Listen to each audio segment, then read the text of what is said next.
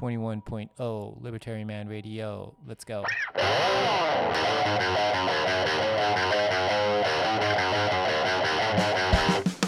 In the long run, we're all dead. Give me control of the nation's money, and I care not who makes its laws. Negative interest rates are the dumbest idea ever. The Federal Reserve is not currently forecasting a recession. Chancellor on brink of second bailout for banks. I've been working on a new electronic cash system that's fully peer to peer with no trusted third party. Good morning, Bitcoiners! 日曜日いかがお過ごしでしょうかで今日も始めましょうか。で、今日は、昨日から、 あの、まあ、どういうトピックをスペースで、えーやりましょうかみたいなポールを取って、で、えー結果が今朝出てですね、まあ、聞いたのは、ウォレット関連と、あと、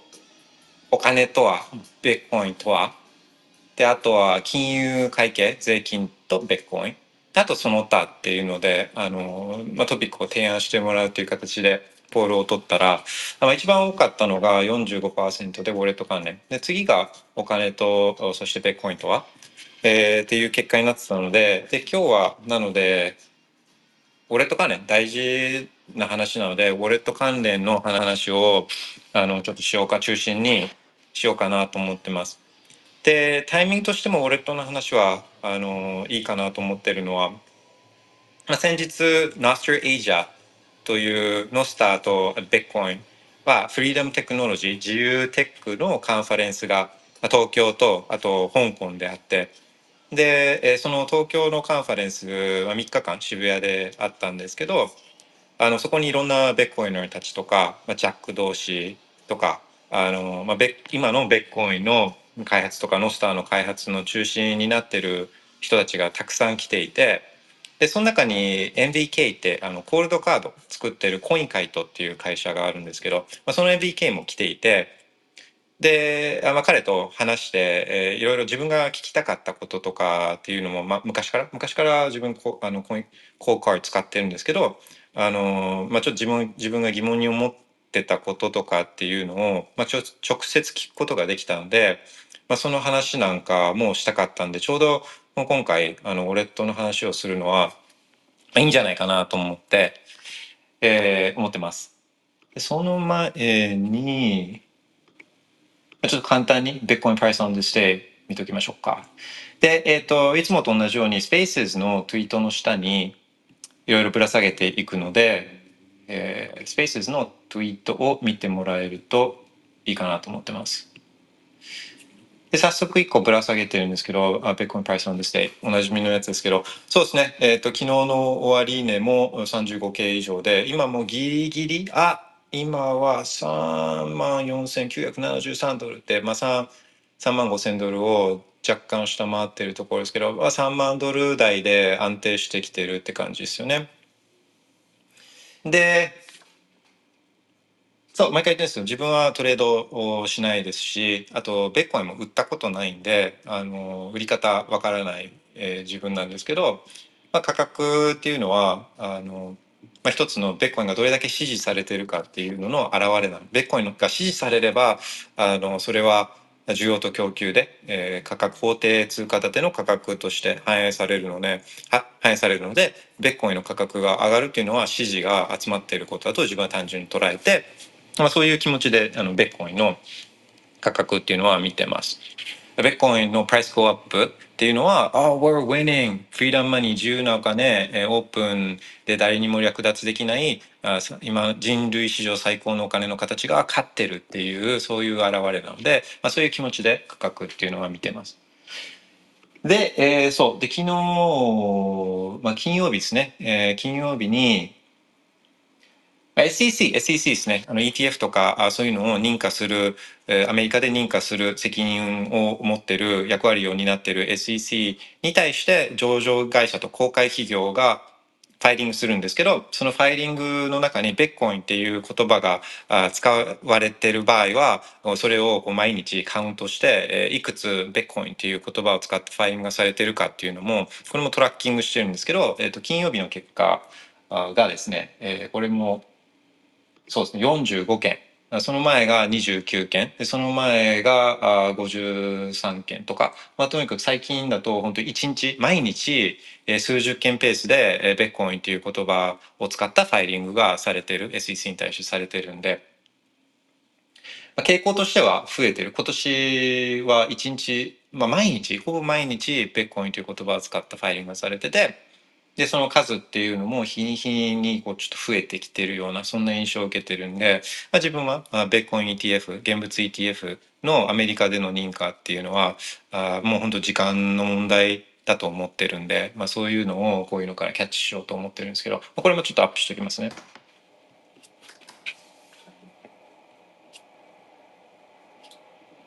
なかなか SEC ファイリングまでストーキングしてる人はそんなにいないんじゃないかなと思うんですけど、まあ、自分がこうこう,、まあ、こういうこととかあとまあベッコン ETF の申請ですね。S1 このベッコン ETF を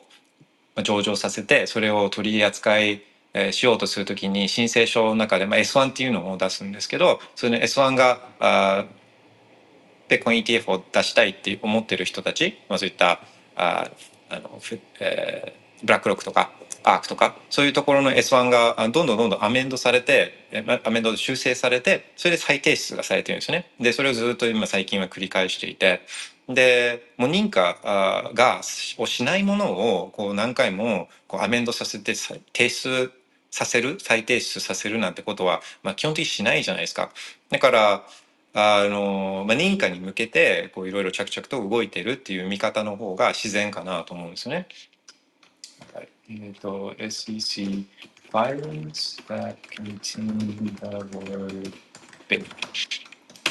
そう。で、まあ、認可のこう期限っていうのがあってでそれがいくつか設けられていてでその期限までに SEC はそれを認可するか、まあ、それかしないかっていうあのそういうのがあるんですけどタイミングとしてはあそのいくつかの期限、えー、が最終期限っていうのが今出されてる申請の中では3月ぐらいだか来年の3月ぐらいなんですけどあの、まあ、そこまで引っ張るというよりはそれよりも前のタイミングもう本当なんかじゃあいつ頃っていうふうにも聞かれたりするんですけど、まあ、それはちょっと分かんないですけど、まあ、今から3月の間のどこら辺どっかでっていうことだとは思うんですけどあのもう本当それが明日まあ明日来週明日とか来週とかあのそんなような感じで来ても全然おかしくないとは思ってるんですね。本当にもうえっ、ー、とまあだからまあ SEC も人間なんで人間でしかもアメリカに住んでる人間なんで、えー、結構ホリデーシーズンみたいなのはすごい重視してるんですよね。まもちろん日本人もクリスマスとかそういう時はちょっと休みたいみたいな気持ちはお正月とかありますけど向こうは、まあ、アメリカは、えー、お正月はそんなに大したことなくて、まあ、どっちかというとクリスマスとかあのそういうそういうホリデーシーズンをすごい重視してたりするんで、まあ、それより前にもしやるんだったらそれより前にもう早く認可するなら認可させて、えー、終わらせておきたいみたいなそういう気持ちはあのあるはずなんですよね。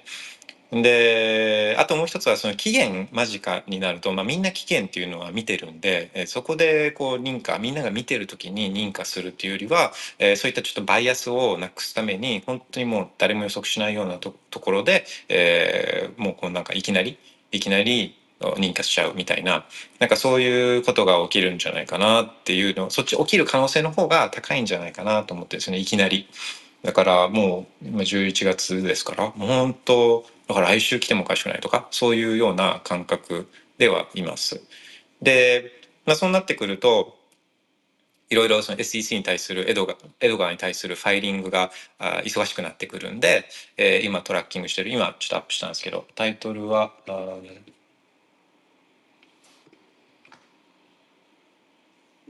SEC filings that contain the word Bitcoin SEC filings that contain the word Bitcoin っていうインフォグラフィックで、スペースの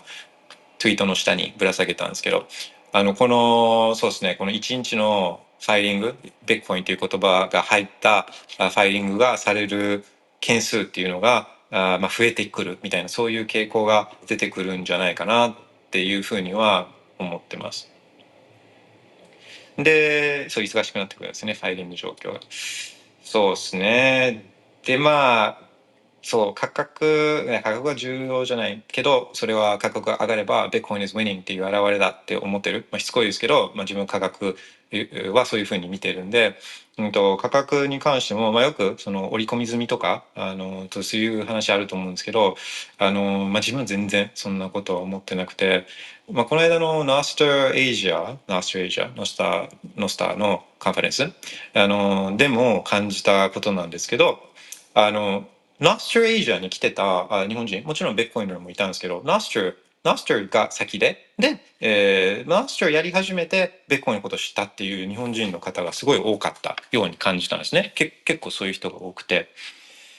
でそういうあれですよ。フリーダムテクノロジーのノスナスターに興味を持つ人でもこうベッコイン知らない？ベッコイン知ってるけどななんで、えー、ベッコインっていいの？っていうところは知らないですね。いや他にもいろいろあるじゃん。あの金もあるし他のシェッコインもあるしなんでそれがビットコインじゃなきゃダメなのかわからない人とかめっちゃ多いし。そこ若い人ですよ。ペルソナとしてはそういうフリーダムテクノロジーに興味がある若い人。まあテクノロジーは興味なくても、えー、若いアーティストとかあのー、そう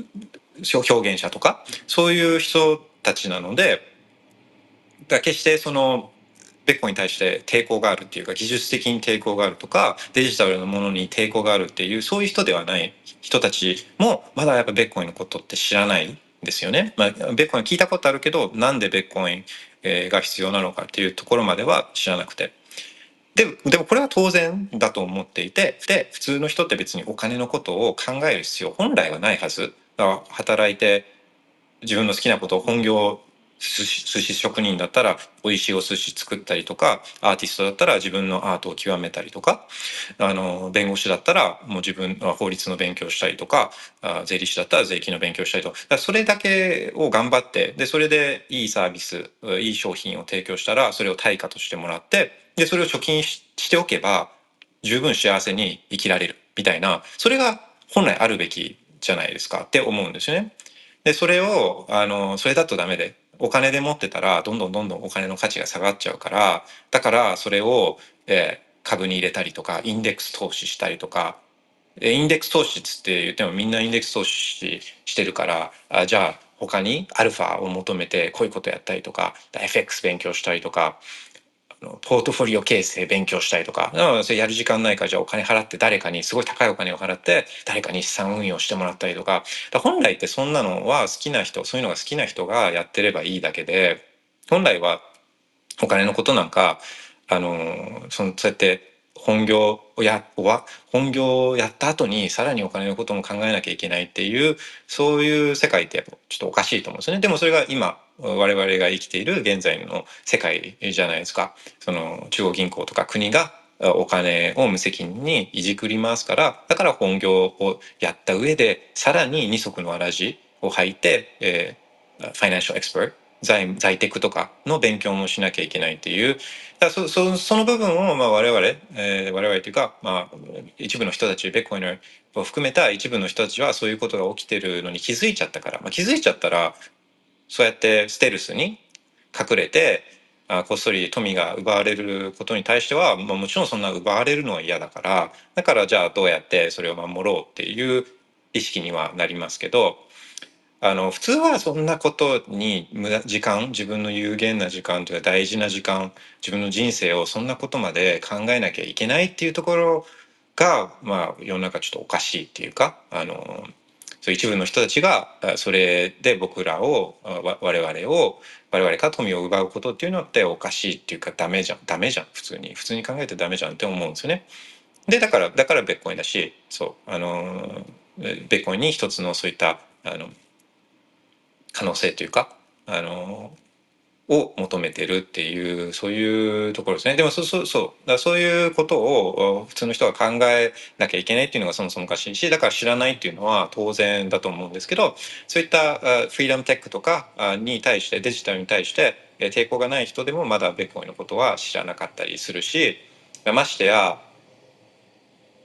でもうそうですねこういう6070とかおじおじさんおばさんおじいさんおばあさんとかは一部の人たちはもうすそうすごい感度高くてそういうの興味を持ってやってるけどそれなんかもうほんとごく一部ごく一部で、えー職場とかでもとかクラスとかでも、まあ、10人に1人とかそんなんじゃないですか多分感覚としては。そうだから日本で取引所のアカウント作ってる人があまあ複数アカウント作ってる人たちもいるから正確な数字じゃないかもしれないですけど日本の、えー取引所あのクリプトの仮想通貨の取引所の口座数が600万とかあそんなんなんでもう本当ごく一部なんですよね。で、えー、とそういう人たちはあの多くは今後ベッコインに対して、えーベッコインを現物を買ってとかっていうことは、まあ、ちょっとずつあるかもしれないですけどあのそういう人たちは買わないです基本的に。もうもうそういう人たちはお金のことを考えてなくてまあそれいいんですよ。本来は考えなくてもいいと思うからあの考えてなくてお金のことに興味もあのベッコインっていうのがなんで重要なのかっていうのをそういう人たちが、まあ、今後気づいてベッコイン欲しいって思うのは、まあ、当分先。もう本当に円とかドルとかが目に見える。もう無視できない形でそう僕らにとっては見ればもう目に見える形であのそういった法定通貨はあの今壊れていってるし目に見える形で、えー減価していってるっていうのを感じてるんですけどそれはまあベッコインと比べて、えーるからそれが明らか我々にとっては明らかですけど、まあ、本当普通にそういうことをベッコインを見てなかった人にとっても明らかにこの円もダメだし、まあ、ドルもダメだしあのっていう本当そういう状況にならないと、まあ、そういうそういう人たちはあのベッコインのことに気づかないって。だそれまでにそれまでベッコインは勝ち続けなきゃいけないですね。勝ちあの法定通貨とか。法定通貨に対して勝ち続けないといけないし存続し続けないといけないしそしたらそこであればいろんな人たちが「ああもう法定通貨ダメじゃん。あの円もダメだしドルもダメだしどうすればいいの?」ってなった時に「あベッコインあってよかった」みたいな「あってよかったテクノロジーじゃないですか。ベッコインもナースターもあってよかった」っつって。でその「あってよかった」ってなるまではあの多くの人はあの見向きもしないんであってよかったって思ってもらえるためにはそれまで存続しなきゃいけないんでで勝ち続けなきゃいけないんでそういう意味で、えーそう多くの人はまだ全然ベッコインのこと知らないし今後もこのままだと当分そういった買おうとか勉強しようと手に入れようって思わない人たちっていうのがほとんどなんですよほとんど絶対。で、えーそういう人たちはあのまあでも、えー証券口座とか持ってたりとか株投資とかしてたりとかしてで、えーそのベッコイン ETF がブラックロックって聞いたことがある資産世界で最大の資産運用会社のブラックロック信頼できるブラックロックが発行するこのベッコイン ETF あまあじゃあちょっと買ってみようかなみたいなあのちょっと買ってみようかなみたいなあのそういう人たちがほとんどなんですよ世の中。でうそのちょっと買ってみようかなっていうのもだいぶもうそのポピュレーションが多いからその母集団がめちゃくちゃ大きいんで、まあ、すごい金額でではご存知の通り、えーベッコインこうやって取引市場取引されてる現物のベッコインってめっちゃ少ないですね。でそれはあベッコインの良さを知ってる人たちはもう売るつもりは全くないから。あまあ、一部はちょちょびっと売ったりとかみんなするんですけどあのもうこれは大部分はもうハーローですよね。ハーローもう持ち続ける。なぜならあそれでちょっと儲けようとかちょっとした差益で稼ごうとかそんそういう考えの人は、まあ、ももちろんいますけど大部分はいやもうビットコインが exit。法定通貨には戻りたくない。だって法定通貨っていうのはずっと down down down down down だから。法定通貨は down down down down down ダウンだからベッコインってアップアップアップアップアップしていくっていうのに気づいた人気づいてる人は、まあ、手放すこと自分が持ってるやつを手放すことはないからで2100万しかないからだから市場で流通してるのってすごい少なくてなので多くの人たちがいきなりベッコン ETF ちょっと買おうかなって思った時にはそんなちょそれを満たす、えー供給がないっていう状況になるんじゃないかなと思うんですね。でそれがかなり underappreciate されてるっていうかあんまりみんなそこにはあそこに、えーそこをなんていうんですか？あのそこをでそう underappreciate あのまだみんなそあそその部分は織り込み済みじゃないと思うんですよね。今までなかったからこの普通の、えー人たちこのベッコインにを買おうと思ってない人たちの方が買おうと思ってない人たちの方が大部分なんでこの人たちが買おうってした時にあのそうすごいことが起きちゃうんじゃないかなと思うんですで、え繰り返しになっちゃうんですけどベッコインの価格が上がるってことはベッコイン is winning で、えこれでベッコインのことを知って。そう。でその中にはそうベッコインの ETF を買ってあなんだこれめっちゃすごいじゃん。なんかすごい金あの金額になってるしみたいな。でこれ何なんだろうって思ってそれをきっかけに、えーベッコインのことを調べてあこれめちゃくちゃいいじゃないみたいな。これ ETF のままだとベッコインのベネフィットって全然受けられなくてだからそういう現物のベッコイン自分で引き出さなきゃいけないじゃんみたいなあ何ブラックワークのやつだと引き出せないの？みたいなあこれベッコインじゃないじゃんってほんでベッコイン本当のベッコインに気づく人たちはそこから出てくると思うんで、うん、だからあのいいきっかけに自分はなるんじゃないかなっていうふうには思ってます。えじゃああのなんかコメントとかリクエストとかあと質問とかあのあったらアクションお願いします。あと喋りたかったりしたらアクションお願いします。で、えええっと、まあ、ウォレットの話、そう。で、それまでは、この、現物のベッコンじゃないと受けられない恩恵を知ってる人たちは、それは、自分の管理下、自分のワーレットの中で管理していくわけですよね。だから、そう、現物のベ現物のベッコンを、いやいや、俺、私、あのベフライヤーで買ったから、私持ってるのは現物ベッコンじゃなくて、いやいや、ノーノーノーノーノー。それ、買って、ベフライヤーに置いてたら、まあ、ETF と一緒。だベッコイン買ってないですよね、それって。で、まあ、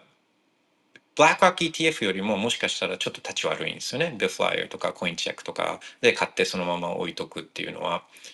で、まあ、なんでかっていうと、ブラックロックはまあ世界で一番のあの資産運用会社で、まあ、資産なんかめちゃくちゃとんでもないぐらい持ってて、まあ、利益ももちろん出てるし。で、まあ、ブラックロックも例えばお客さんから、えー入金っていうか ETF 買いたいっていう注文があってでそうするとそのお金を使って現物 ETF を買いに行ってそのファンドがですね ETF って Exchange Traded Fund っつって、まあ、ファンドなんですよファンドでそれは、無限に、増幅したり減少したりできるファンドなんですね。ファンドっていうのは大体、えーパターンとしてはクローズドって言って、まあ、回資金を受け入れたら、まあ、それ以上の資金っていうのを受け入れるっていうよりは、まあ、返却する時も解散するっていう形でファンドって解体したりするのが、まあ、一番シンプルな形のファンドなんですけど ETF っていうのは、まあ、無限にお金を受け入れてでしかもそれを払い出しすることができるんですね。ですねで、まあ、ファンドなんですけど、で、このお客さんからのお金を使って現物ベッコイン買ってくるんですけど、その買ってきたベッコインっていうのは、ブラックロック管理するっていうよりは、カストリアンに依頼するんですよ。で、そのカストリアンで、ブラックロックが使うカストリアンは、あー、コインベースだったと思うんですけど、えっと、ブラックロック、ベッコイン ETF、カストリアン。うん、そう。だから、ブラックワークは、そう、コインベースをカストリアンとして使うんですね。コインベースは、まあ、いろいろ評判はもちろん良くないんですけど、あの、すごい大きくハックされたりとか、そういう、すごい大きく大事故を起こしてるっていうのは聞いたことない。まあ、裏では何が起きてるかわからないですけど、大事故を起こしてるっていうことはなかったと思うんで、今まで。で、だからそれなりのセキュリティとかっていうのはしてる、しっかりしてるんだとは思うんですよね。でも、そのカストリー、お客さんのための ETF でお客さんが買ったベッコインのこの管理っていうのは、これコインベースに委託するんですよ。で、だからそういう意味では、あの、こう取引所が管理してるんですけど、ブラックロックの場合はいろいろじゃあ例えばコインベースからビットコインが流出したらあのそれを補填するだけの資産。あいベッコイン ETF が、まあ、と特に初期の頃は他のブラックロックの資産に比べればもう規模がちっちゃいので重要性低いんで仮に全部流出しちゃったとしても、まあ、例えば保険でカバーしてるとか保険があるのかどうかわからないです例えばあのプロスペクタス見なきゃいけないですけど何かの保証スキームはあるはずなんですよ。お客さんをメイクホールするお客さんを補填するあのそういった資金とか方法保険に保険含めてそういった方法は絶対あるはずなんですけどあのそういう、まあ、ベフライルとかコインチェック、まあ、コインチェックは、まあね、クスで買われてでマネックスも、えー、それどこでしたっけ？NTT って最近買われてましたよね。もうそうあんまり、えー、マネックスバン回収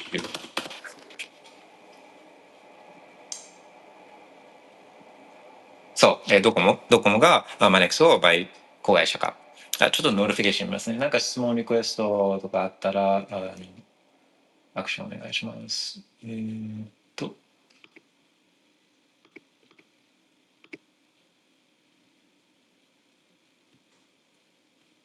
うん、OK ですね。そう。だけど、まあ、やっぱり資産規模が全然バックアップと比べ物にならないんで、もしかしたら、その、ベックフライヤーとかコインチェックとかに置いと、まあ、コインチェックはね。だからそう親会社が今親親会社が NTT になってるから、まあ、まだあのちょっとはいいかもしれないですけど。でも本当そう普通の取引所だけをやってるようなところに置いとくよりはもしかしたら ETF の方が安全かもしれないみたいな。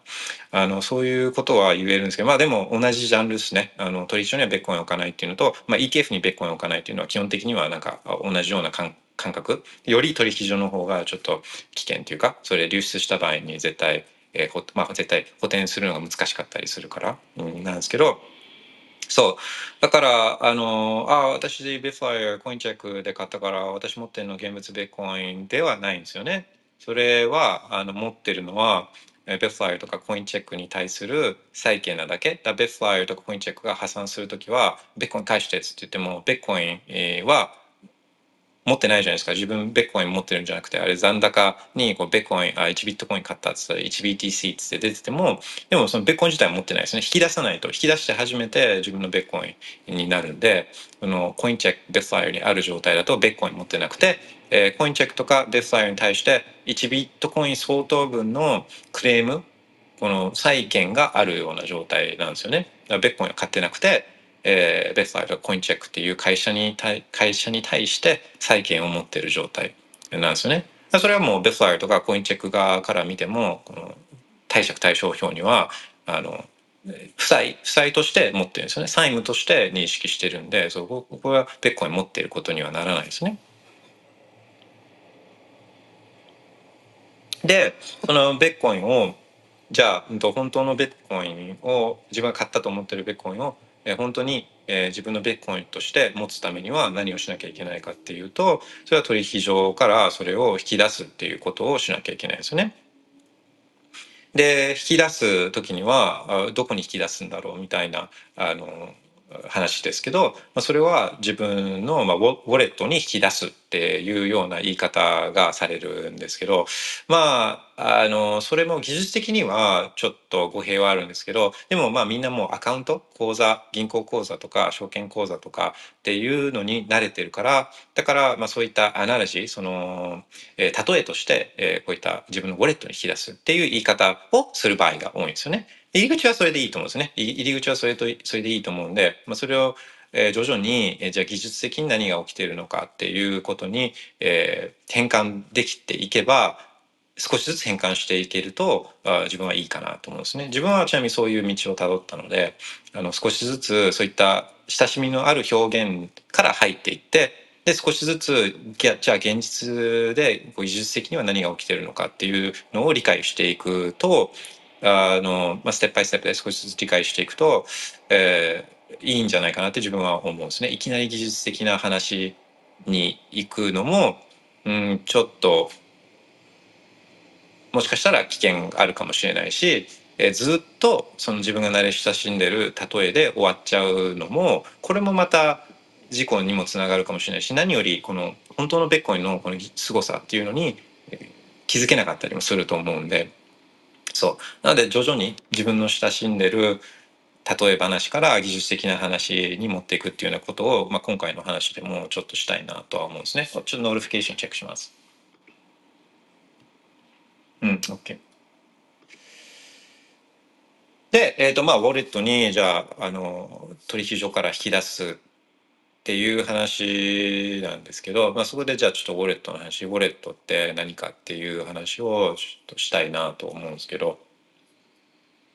あのまあ、オレットって、えー、講座みたいなイメージだ。インターフェースとか UXUI もなんかこう講座みたいなのに引き出してるって自分の管理してる自分のスマホとかに引き出してるっていう感覚はあると思うんですけどあのまあイメージとしてはそんな感じでいいと思うんですね。今までベッフライヤーっていうところが持ってたベッコインをそのベッコインを自分のウォレットに引き出すイメージ引き出すんですよ。そしたら自分で管理してるじゃないですかっていう入り口ですよね。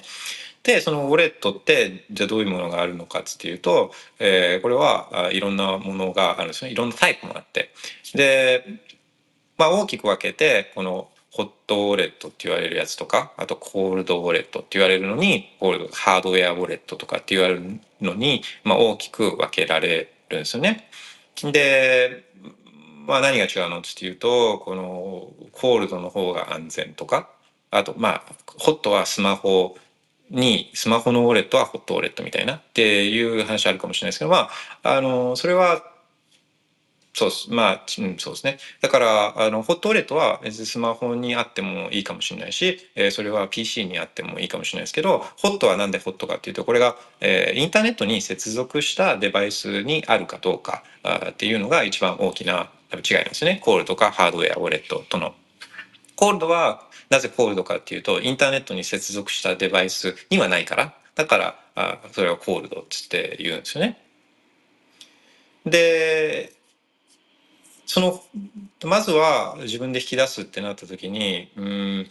今この段階だとじゃあ全部を一気に引き出すっていうことはしない方がいいと思うんですよね。まずはあホットウェアウォレットだスマホのウォレット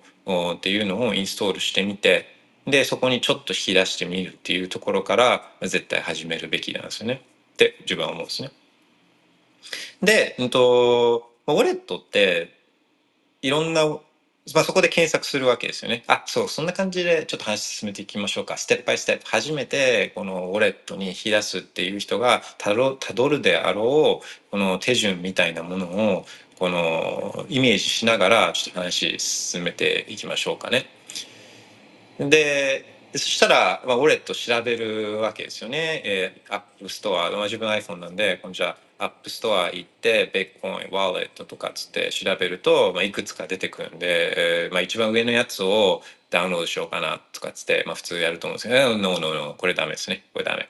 えー、で、上に出てくるやつっていうのは、こう、宣伝とか、宣伝、広告だったりもするし、で、あれですよね、この、偽物があるかもしれないマルウェアが仕込まれたものがあるかもしれないでその資産をベッコンをそこに引き出すってことはマルウェアとかがあったりとかすると、まあ、それは抜かれる可能性があるかもしれないですね。だからそれはダメですよね。あのいきなりえー、ベッコインウォレットって出てきててっぺんのやつをあもう何も考えずにクリックするのはこれはダメで、えー、じゃあどういうのがいいの？っていうところがまたこれ難しいんですよね。難しくて。で、えー、そうですね。意外とやっぱ難しいですよね。だからまあ調べるんですよね。ベッコンワーレどういうのがいいのつってっていうのを調べて、で、そしたらいろんなサイトが出てくるから、あ、じゃあその中でよく出てくるやつを選ぶっていうことになると思うんですけど、まあ、それもググって出てくる情報っていうのは誰かがその目的があって載せてるから、まあ、それもちょっと信用できないしみたいななんかいろいろあると思うんでまあ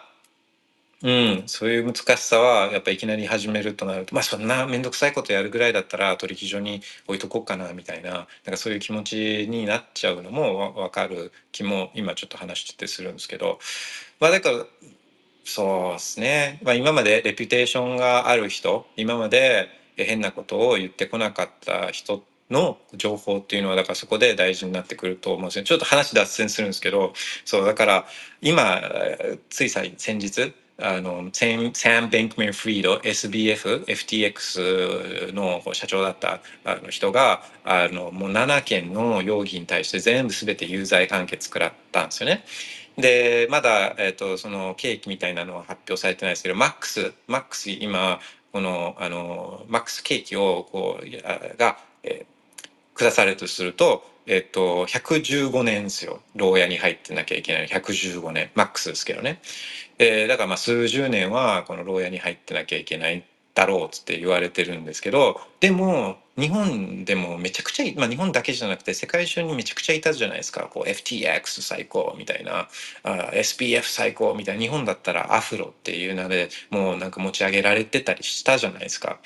でそういう人たちいたじゃないですかこれ FTX 最高みたいな人たちとか。でもあので一部の人たちはでもそういや取引所に置いちゃダメだよっつってあの自分のベッコインはいつかなくなるから取引所に置いちゃダメだよっつって言ってた人たちもずっといたわけじゃないですか。でその FTX FTX 最高とか言ってる人たちって大体こうスマートコントラクト最高イーサリアム最高みたいなでもそのイーサリアムでも資金流出なんかめちゃくちゃいっぱい、まあ、イーサリアム上のスマートコントラクトではいろんなバグがあって資金流出されたりこう rug pull されたりとかめちゃくちゃそういうの同じ人たちでそこってめちゃくちゃオーバーラップするじゃないですか。だからもうこういう人たちで NFTs、NFTs ってやってそれで NFTs でこの、まあ、自己責任ですけどでもそういう人たちの話を聞いて NFTs とか DeFi とかスマートコントラクトとか FTX とかで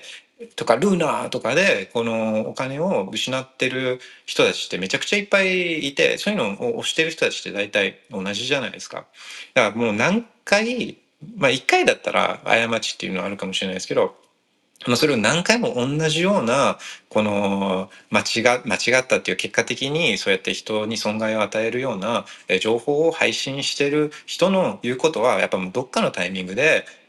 いやちょっとこの人の話聞いてたら自分損するなみたいなのはや思ってもいいと思うんですよね。で一部は一部の人たちはもうずっとその時は煙たがられてもでもあの他が儲かってるからそういった「いや取引所置いてても全然流出しないじゃん」みたいな「いやいや流出めっちゃしてんですよね」流出してない取引所の方が少ないぐらいなんで。だからあのそういったちょっと一見派手さはないかもしれないけどこうまともなことを言ってる人たちっていうのはあまあ、ちょっと見てれば出てくる分かると思うんでまずはそういう人たちとかが推奨してるウォレットでもそれそれだけ鵜呑みするんじゃなくてそれをクロスチェックして、まあ、いろんな人があこのウォレットはなんか良さそうとかっていうのを、まあ、いろんな人っていろんなまともな人ですよまともなこと言ってる人たちが言ってんだったらまあじゃあそれは使えるのかもなっていうようなそんな感じでやっぱ見つけ出していくしかないですよね。見つけ出していくとでそのじゃあウォレットのあのアカウントとかをずっとフォローしてたりとかそのウォレットがどういうそれウォレットを作ってる会社もあるんで会会社があってでそういうところがウォレットを作ってたりするんでそういった会社とかメンバーのチームのイデオロギーとかこういう人たちは、えー、どういう考えを思想のもとをやってるんだろうみたいな。でこれこれこの後も出てきます、えーと、思想が大事になってくるのがレジャーとかコールドカード。とか、ま、コールドカードとかレジャーにたどり着くまでこれだけいろいろ話すことがあるからちょっともしかしたらパート2に分けなきゃいけないかもしれないですけどそうあのイデオロギーって大事なんですよね。イデオロギー。どういう気持ちでそのウォレットを作ってるかっていうのをあのを知っていくってこともまあ大事で。で、えー、そのイデオロギーに納得できたりとかあのあの共鳴できたりと共感できたらあそういうところの使いそれでもそれでも、えーと、そういうところが悪意なく悪意なくて、えー、なんか失敗が起き事故が起きてしまうこととかもあるしだからまあそれを100%鵜呑みにするわけじゃなくてうん、でちょっとそうそう一番大事なコンセプトだとは思うんで、えーとま、話し続ける前に先に言っとくと一番このウォレット管理の中で大事になるのって結局一撃でこの全部なくなっちゃうっていう状況を全滅状況を避けたいんですよ。だから今言ってたようにどんなにいいウォレットメーカーでもどんなにいいチームでも事故は起きる可能性はゼロじゃないんででだから全滅状況っていうのをこれを防ぎたいんですよね。で全滅状況が起きるのは一つにまとめちゃうっていうパターンがこれが全滅状況を招く可能性につながるのでいくつかパターンを分けとくっていうのがこれがあの非常に大事なんじゃないかな。これだけ先に、まあ、一つなんかあのこれはこのトークからテイクアウェイするんだとすると全滅状況を防ぐっていうことだと思うんですね。でえそれはあの、まあ、どどれぐらいのエクセントでそのどれぐらいのテーマ数かけて、えー、こう分散するかっていうのはそれは自分がも自分の、えー状況に応じてなんですけど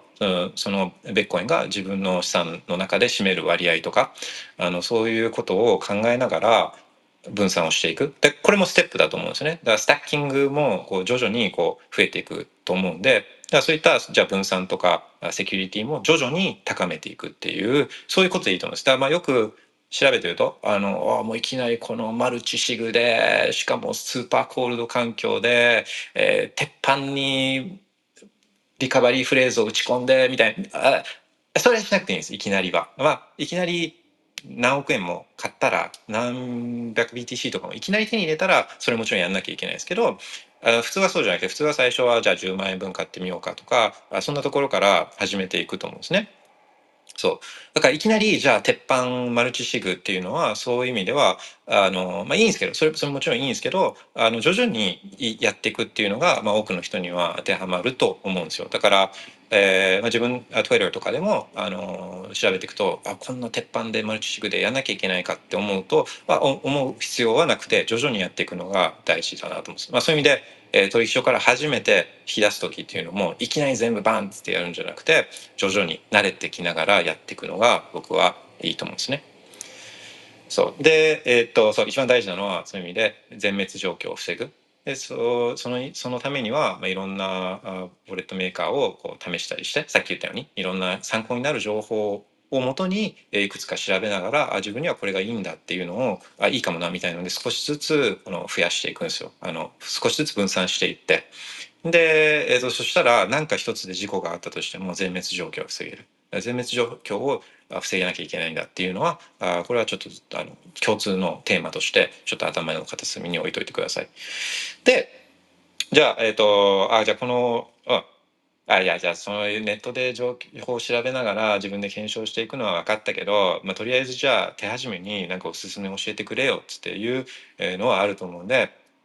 まあ、これもなんか事故は今までは良かったけどなんか事故は将来あるかもしれないよっていうのは、まあ、一応言った上で、えー、じゃあ一番最初に、えー、取引所から hot wallet 自分のスマホにダウンロードしたウォレットに、えー、インストールするステップの人に、えー、おすすめできる、まあ、あのおすすめできるウォレットとしては今だったら今だったらですねビットコイン、まあ、いくつかあのオプションを言うと,、うんとまあ、自分は今 Nunchuk Nunchuk あのヌンチャク、えー、武器のあのヌンチャクカンフーとかの、えー、スペルはちょっと違うんですけどね。NUNCHUK そう。だスペルあそう。でヌンチャクってやるとアップアップストアで出てくると思うんですけど、えー、一番上のいきなり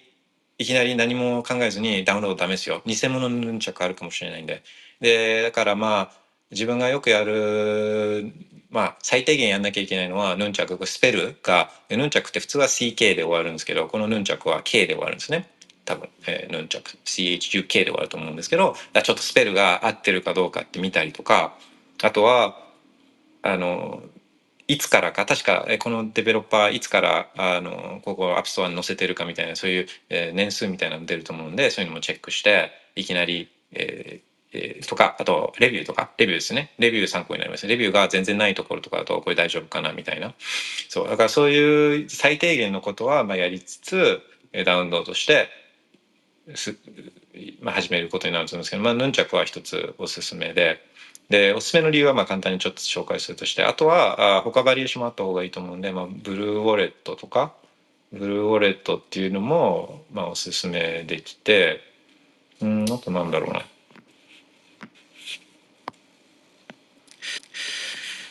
うん。まあそうっすね。こんなところかな。そう Nunchuk BlueWallet はあのとても今のところいいウォレットででヌンチャクとか BlueWallet なんでいいかって思うなんでいいと思うかっていうと、まあ、いろいろ機能的にも、えーとまあ、親しみやすいしいきあのいきなり初心者が触っても多分そんなに違和感なくできるしすごい techy なインターフェースとかそういう感じでもないしでも裏をあ本当に techy になりたかったらいろいろやりたかったらそういうこともできるっていういいバランスだと思うんですよね。あの UX もそういったあのシンプルに使うこともできるし、えー、複雑に使おうと思えば使えるみたいななんかそのいいバランスをあのいいバランスを保っててるんじゃないかなと思うんで、えー、この2つは結構好きなんですけどしかもあのイデオロギーさっきの話に戻るんですけどヌンチャクってどこだったっけな？オーストラリアかニュージーランドかそっちの方だったと思うんですけどそうこいつら超ハードコアで、えー、その当局税務当局だったかな、まあ、どっかのこの当局からユーザーの情報をああのよこせっつっていうそういうあのあれが命令が来たんですよね。で、まあ、コインベースとかそういうところとか、まあ、日本の取引所って100%ですけど、まあ、コインベースとかも、まあ、ちょっと、えー、プッシュバックしたよみたいなことはこのブランディングのためにこう言ったりするんですけどでもでも喜んでほいほい渡しちゃうんです最終的には。あのそれはか、うん、そうそういうそういうところなんですねこういうところは。日本の取引所はもう迷うことなく絶対出します。これ迷うことなく。迷うことどころか、まあ、多分要求されてる情報よりももっと広い形でプシッって渡しちゃうんで、えー、こういうところですねイデオリーで、えーと、そのヌンチャクやったのは、えーと、そんな情報は持ってないから渡せる渡す情報なんか一切ありませんっつってても突っぱねたみたいなそうあのそういうハードコアなやつなんですねヌンチャクっていうのは。でえー、まあそれで関連で言うとちょっと最近面白かったのがあのちょっとまた脱線なんですけどベッコインマガジンってあの、まあ、これは賛否両論あるところで NFT やったりとかしてたりもするんですけどまあでも、えー、そのベッコインが世の中にどういうインパクトを与えているかっていうのをこのすごい綺麗な雑誌形式本当の物理的な雑誌でも発行してたりするしあのニュースレターとかでも出してるしあとアプリがあるんですね。 Bitcoin Magazine ってアプリあって。それ記事読んだらちょっと sats もらえるみたいなちょっと Fountain の Fountain はポッドキャスト聞いたら札もらえるやつですけど、あの、雑誌記事、ビットコインの記事を読んで札もらえるのが Bitcoin Magazine のアプリだったりとかして、まあ、 Bitcoin Magazine っていうところがあるんですけど、そこが、あの、 merchandise、あの、 merch を、あの、グッズを販売していて、オンラインストアで。でそこに、 FedNowを FedNow を批判する merch を売ってんですよね、 FedNow って。あの、で、どんなのかっていうと、まあ、 Fed、Fed は Federal Reserve で、あの、中央銀行、アメリカの中央銀行なんですけど、それが最近、 FedNow っていう、まあ、CB、CDBC じゃないですけど、その、まあ、 settlement が早いこう銀行間のセ settlement layer っていうのを最近出したんですよね。まあ、リリースしたんですよ。で、それがまあ CDBC にちょっとまあコンセプト的には似てたりとか、これを拡張していくと結果的に CDBC になったりとかっていう、そういうものなんですけど、あの、まあそれを批判する意味を込めて、end the Fed now. the Fed now だから Fed 今っていうのの end the Fed now つって今その Fed now をやめろみたいなそういう、パロディ批判グッズを売ってんですよね。まあ end the Fed っていうのはあのロン・パーロン・パワーが、まあ、大統領選に、えー、昔出たこのあのロン・パワーがよく言ってたんですよね。エンドフェフェッドフェッドがいろんなお金をするからいろんな問題の原因になっているっていうのはもうそういうアメリカだとそういう大統領選に出ちゃう候補として出ちゃうような人も、まあ、アメリカだと一時期は言って言ってるこの骨太の人たちはいたんですけどね。そうロン・パワーが言ってたのはエンドフェッドって言ってて。で、それをもじって End the Fed Now っていうのを、グッズをこのベッコイマガジンが出してるんですよね。で、どういうデザインかっていうと、フェットナウっていうのの裏にこのでっかい目があって、目の目のこういうイラストっていうか目目をモチーフにしたロゴがあってだめっちゃ監視されてるよっていう、えー、自分のお金のやり取りとか、まあ、全てこうケツの穴まで見られちゃうよっていうそういう批判を込めて込めたデザインなんですけど、まあ、それに対してこのフェットがフェデラルリザーブアメリカの中央銀行が、えー、これはフェデラルリザーブが今まで築き上げた築き上げたブランド、まあ、グッグウィルつってのレンタのブランドあにこのベッコインマガジンが乗っかってそのそのマーチンダイスを買うユーザーに対して誤解を与えるようなものだからだからこれは差し止め請求をするみたいな訴えをしたんですけど いやいやいやちょっと傑作だと思いますよ。だから中央銀行に何のブランドもないしそのペットナウににこうブランドを築き上げたって言ってその一切ないじゃないですか。一切なくてでしかもベッコインマガジンの「エンダフェンナウン」っていうグッズをこう買おうという人買おうと思ってる人たちってもうプロベッコインアンチフェデラルリザーブじゃないですか。だからそんな勘違いするはずもないし、えー、なのに、えっと、これバカにた要はこういうこういうところフェデラルリザーブもそうだし、まあ、政治家なんかもそうだし、まあ、基本的にはもう自分たちは偉いんだ。もう自分たちが言うことをみんなしとりあえず聞いてればいいんだっていうそういう人たちじゃないですか。でそういう人たちってバカにされたりすること茶化されちゃったりすることが一番命取りなんですよね。誰もこうまともにそう言ってることを受け止めくれてくれなくなった時点でだからバカにされるようになった時点で、まあ、彼らって偉そうにしてる。偉そうにするからみんなが偉いって思ってそれだけで成り立ってることなんで誰も聞いてくれなくなったらもうこの人たちこの人たちはもう終わりなんですよね。だからバカにされることに対してすごい敏感で。で、えー、もうほんとなんか弱虫みたいにあこれこんなバカにするんだったらあの言いつけちゃうぞみたいな。あの裁判所に言いつけちゃうぞみたいな本当そういう手段に立てるんだみたいな。だから本当はこれってそっとしとけばいいじゃないですか。これバーバラ・ストライサンドエフェクトって言うんですけど、まあ、あの、これは騒ぎ立てなければ別に誰も気にしないのに騒ぎ立てちゃうから、だからみんな気づいちゃって余計自分は本当にそっとしてほしかったのが余計それがバックファイアして、で、もっとみんな注目するようになっちゃって、バーバラ・ストライサンドエフェクトってこれその昔のアメリカの、歌手のが人があのそれで誰かこうスキャンダルじゃないですけど、えーと、ゴシップみたいな記事になった時に、えー、それをこうやめろみたいな。あこれなんだこれ面白い話なんですよね。バーバー・ストランスタンエフェクトって家かなんかがあのそうい雑誌とかに出ちゃったのかな。でそれを取り消せみたいなあのいうふうに騒いじゃったから余計多くの人がえそれのことを知るようになっちゃったっていう出来事をとってバーバラ・ストライサンドエフェクトっていうんですけどあまさにそれなんですよねこれ別にそっとしときゃいいのに今度騒ぎ立てちゃうからみんないかにこの中央銀行とかが弱虫であの泣きわめくことしかできない人たちなんだっていうことに気づいちゃうんですよね。あちょっと脱線しましたけど最近面白いなと思って。そうでえっ、ー、とブーワレもまあ似ててブーワレなんかはあのもうオープンソースで、えー、作っててライトニングなんかも初期に導入して、えー、とかでまあサンセットっつってそのライトニングのサービスみたいなのはカストリアルなサービスっていうのは、まあ、最近閉じたんですけどでもそうそう言ってブーワなんかもいいかなと思ってるんですよね。で、えー、ラブは何着、えー、この辺がまずはいいと思うんですけど。で結局ワレットって、えーと、その話長くなりそうだからちょっと先進めるとあの何かっていうと、まあ、 private key ビットコインはあの private key と公開鍵、えー、秘密鍵公開鍵ペアで成り立ってるシステムで、えー、そのうち大事な方っていうのがこれが private key なんですよね。で private key ってパスワードみたいなものででこれを持ってる人がまあ最強なんですよね。このでこれを取られちゃうと、まあ、資産も全部持ってかれちゃうからこれをこれは文字列長い文字列なんでランダムな数字と文字の組み合わせのものなのでこれを管理するデバイスこれを安全に管理するデバイスが必要なんですね。でそれがウォレットなんですね。それを保存しているのがウォレットで。で、ウォレットには他にも機能があるけれども、これが一番の機能なんですよね。この秘密鍵を保存する。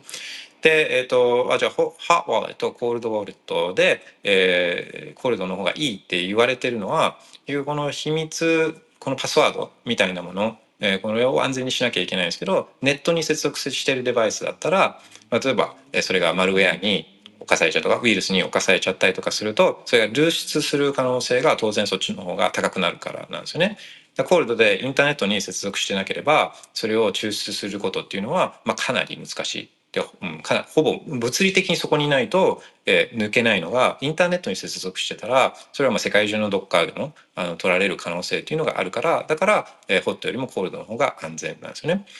でもまあそれはそうででじゃあ、うん、とホットウォレットがすごいああの危険かっていうと、まあ、ちゃんとしたウォレットを使ってでもともとマルウェアとかがなかったり、えー、ないものでで、まあ、自分もスマホを自分でその自身自身もスマホをすごい危険な使い方をしてなかったりとかするんであればだからそれだったら結構まあめちゃくちゃ危険かっていうと、まあそ、そんなでもないんですよ。うんまあ、結構安全だったりもするんですよ。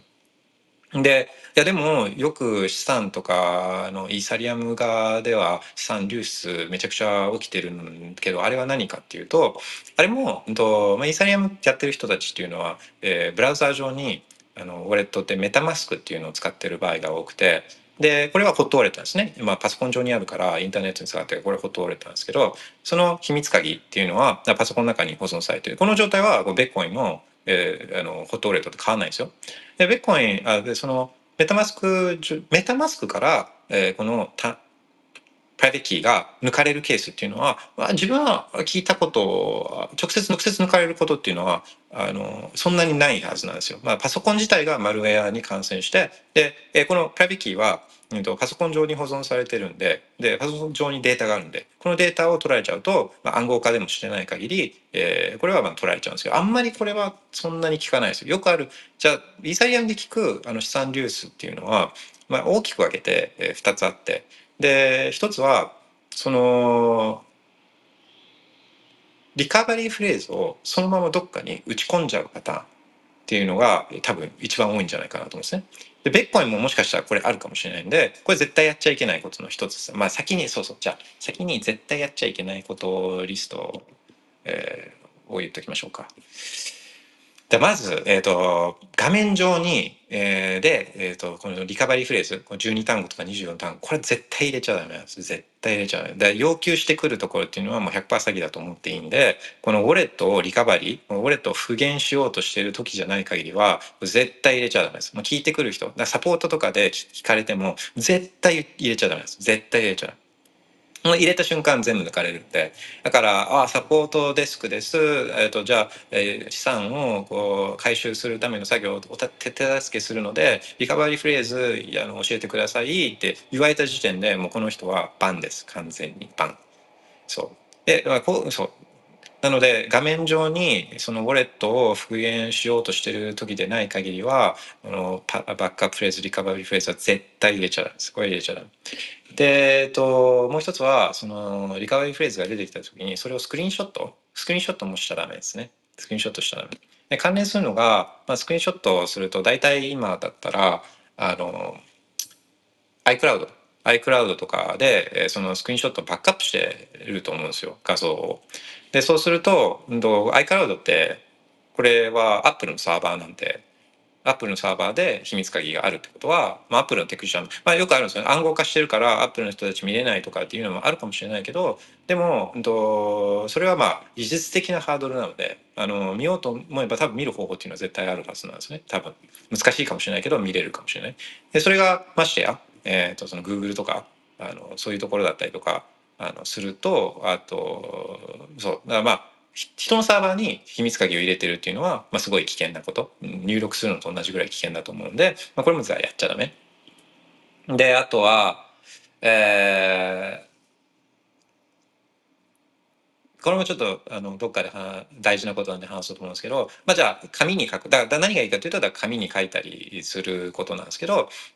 紙に書くことなんですけどでも紙に書いたら誰かに見られるのが嫌だから、えー、ちょっとじゃあと12単語だったら、えー、12個6個6個で書いて、えー、縦に切って、えー、半分は家でで半分はあの会社で他みたいなあこういうのもややんない方がいいですね。こういうのもやんない方がよくてあとは例えばじゃあこれ見られたら嫌だからうんと、1個目とあの最後のやつを入れ替える順番を入れ替えるみたいなとかあとは文字をちょっと変えるとかいやそれもねあのやんない方がいいんですこれもやんない方がよくてこれはちょっと複雑にしすぎちゃうと,、うんと、失敗するリスクが高まっちゃうんでこういうことしない方がよくいいんですよね。であとは2つに分けるっていうパターンもこれもよくないのは半分見られちゃうと半分見られちゃうと残り半分をこうじゃあ総当たりで、えー、このあの総当たりで、えー、ブレイクしようとするのもこれも簡単になっちゃうんでそういうふうに分けるんだったらもう見られないところにちゃんと置くっていうことがの方が大事なんですね。だから分けるっていうのもあんまりしたくないです。でえー、じゃあどうすんだみたいなのはちょっとまた後で VIP39 っていうパスフレーズこれもすごい大事なコンセプトなのでこれもどっかで、えー、徐々に話していこうと思うんですけど、えー、そうそうであとは、えーと、これもやらない方がいいのは過去の例えばじゃあもう使わなくなったウォレットのリカバリーフレーズ。だこれも、うんと、これは捨てない方がいいです。これは取っといた方がよくて。でこれはサトシ中本自身も言ってるんですけどこれ捨てない方がよくて取っといた方がいい。え何があるかわかんないです。間違えてえ、過去のウォレットに送っちゃったりとか、履歴とか、これもやったらやんない方がいいんですけどね、履歴から送るっていうのもやんない方がいいんですけど、あの、まあ、でも過去に使ったアドレスに送ったとか、あ、そういえば、あの、前教えてくれたアドレスにちょっと送っといたよ、みたいな。いや、でももうそれ捨てちゃったんだけど、みたいな、そういうのあるんで、それはやんない方がいいんですね。あの、それはキープしといた方がいい。そう。でだからやっちゃいけないことは、えースクリーンショット撮る。で、えー何よりもやっちゃダメなのが画面上でこの入力する。誰かにリカバリーフレーズを教え言言っちゃうっていうのはやっちゃダメで。であとはこうちょっとクレバーに、えー何か文字リカバリーフレーズのを文字入れ替えたりとか順番入れ替えたりとかこうそれを切ってどっか別々に保管するとかそういうことはしない方がよくて。であとは、えー過去のウォレットのリカバリーフレーズはもう取っとく。捨てない。っていうのが大事かなと思うんですね。なんか質問とかコメントとかあとあったら喋りたかったらアクションお願いします。そうであのーでどこまで行きましたっけ？えっ、とホットウォレットであそうでそのメタマスクで資産が流出されるパターンっていうのは、えーこれはそうやって入力しちゃうパターンもある多分多くあると思うんですけどもう一つはそういったスマートコントラクトって、まあ、プログラムなんですけどこれでうんと自分の資産を使うことをこのねあアプローブしちゃうんですよ承認しちゃうんですよ。承認しちゃって知らずに知らずに、えーさコードが何書かれてるか、まあ、多くの人は分からないんでそれを、えー自分が承認していることを知らずに承認しちゃってそうするともう、えー全部もう承認もらっちゃってるからその承認もらってる側はもう全部それで資産を抜けるんですね。抜くパターンが多いです。あとはもう一つはそのスマートコントラクト、まあ、プログラム、えーこの脆弱脆脆脆弱性のない、えープログラムを書くのはすごい難しくてでその脆弱性が突かれて、えースマートコントラクトに預けてたお金が抜かれるパターンっていうのがこれがイーサリアム側で起きてることなんですよね。そうでまああのービットコインの場合はそういったことはあんまりせずに、えー送金メインで使うことになるからだからそうすると、まあ、全部そのウォレットの中で完結するからなので、えーそれを悪用してこう資金を、ホットウェアウォレットから取るっていうことは、まあ、けまあ難しいは難しいけどでもインターネットにつながってるからデバイスがあウイルスに感染したりとかあとはあのそのアプリがにマルウェアが仕込まれてたりするとそれは直で資産流出につながっちゃうからだからコールドウォレットハードウェアウォレットがいいっていうこういう話になるんですよね。でじゃああの一番最初に戻ってじゃあちょっと取引所から自分のハハワレットに引き出すことはできてちょっと慣れてきていくつかブルーワレットヌンチャク使ってみてあの慣れてきてでじゃあいよいよちょっとコールドウォレットにハードウェアウォレットに入れてみようかなみたいなそういうステップをたどると思うんですね。でじゃあ調べていくとあらどうやらあのレジャーとトレザーとあとコールドカードっていうのがあのあるんだなっていうようなそういうところまではあみんな行くと思うんですね。でなんかどうもレジャーとかトレザーとか、えーっていうやつよりはコールドカードの方が良さそうみたいななんかそういうようなところまで情報をどんどんどんどん追っていくといくと思うんですね。でそれで言っとくと,、えー、とトレザーもレジャーも、まあ、コールドカードももちろんこれいいいいウォレットなんですよ。あのかなりセキュリティは高くてで、まあ、昔からあるからあの昔からあるそうだから使っちゃダメなのは最近出てきたウォレットとかそういうのは使わない方がよくてだとか誰もあんまり聞いたことがないようなウォレットとかっていうのはどういう脆弱性があるのかどうかっていうのがわからないんででこれはもうそういうところであのちょっと個性出すよりはこれはもう昔からある安全なやつセキュリティが第一なんで昔からあるトラックレコードがしっかりしているところのやつを使うっていうのが僕はここは個性出すところじゃないと思うんですね。そういう意味でトレザーもレジャーも昔からあってでいいウォレットなんですよ。でよくあれよりもこれの方がいいとかあのあれよりもこっちの方が安全っていう議論は、まあ、結構エッジケースっていうかあのかなりこうレアシナリオでの話をしてるっていうのはちょっと分かった方がいいと思うんですよね。でコールドカードはちょっと後から出てきたんでまずその当時ハードウェアウォレットを、えー探してた時って、まあ、一番最初なかったんですよ。出だしたのってそうですね2015年とか6年とかそれぐらいだと思うんですけどそれまではハードウェアウォレットっていうのもなくて。えもう本当 USB とかそれこそペーパー紙で、えバックアップしたりとかっていうのがメインだったんですけどあのそういったのをやりやすくしたでしかもセキュリティも高いっていうのでハードウェアデバイスが出てきてで、えその代表的なものがトレーザーとレジャーででだったんですね。でこれらはまあ本当トレザー使ってる人もいればレジャー使ってる人もいるじゃないですか。でこれはもう本当好みだと思うんです。多分一番最初にあの触れたものを選択してる人が多くてもそれはもう一回慣れちゃうからそしたらそれを使い続けてるっていうパターンが多いと思うんですよね。まあ、ちなみに自分はレジャーだからレジャーを使ってたんですけど、まあ、トレザーも触ったことあるしあのまあ基本的に一緒だと思っていいんですよね。だからこっちのこの機能がこれにはついてるからこっちの方を使うみたいなとかデザインがこっちの方が好きだからとかあのそういうので全然いいと思うんですよ。でそう。でこれらのデバイスのいいところこのホットウォレットに比べてのいいところはさっき言ったように、えー、インターネットデバイス USB みたいなものなんですね。でその中に秘密鍵が入っていてでこのこのデバイス自体はインターネットに接続してないからだから物理的にそのウォレットの近くにいないと、えここが盗むことっていうのができない秘密鍵をにアクセスすることっていうのがそもそもできないっていうところにこの利点があるんですよね。でこれらはどうやって使うかっていうとあの USB ケーブルとかで今度はインターネットに接続されてるデバイスとくつなげてで使うんですけどこれ何が起きてるかっていうとまずそのパソコンで取引を作るんですね。この送金取引だったら送金取引をパソコン上で作ってでそれをこの USB ケーブルを介してデバイスの方レジャーとトレザーに送るんですよ。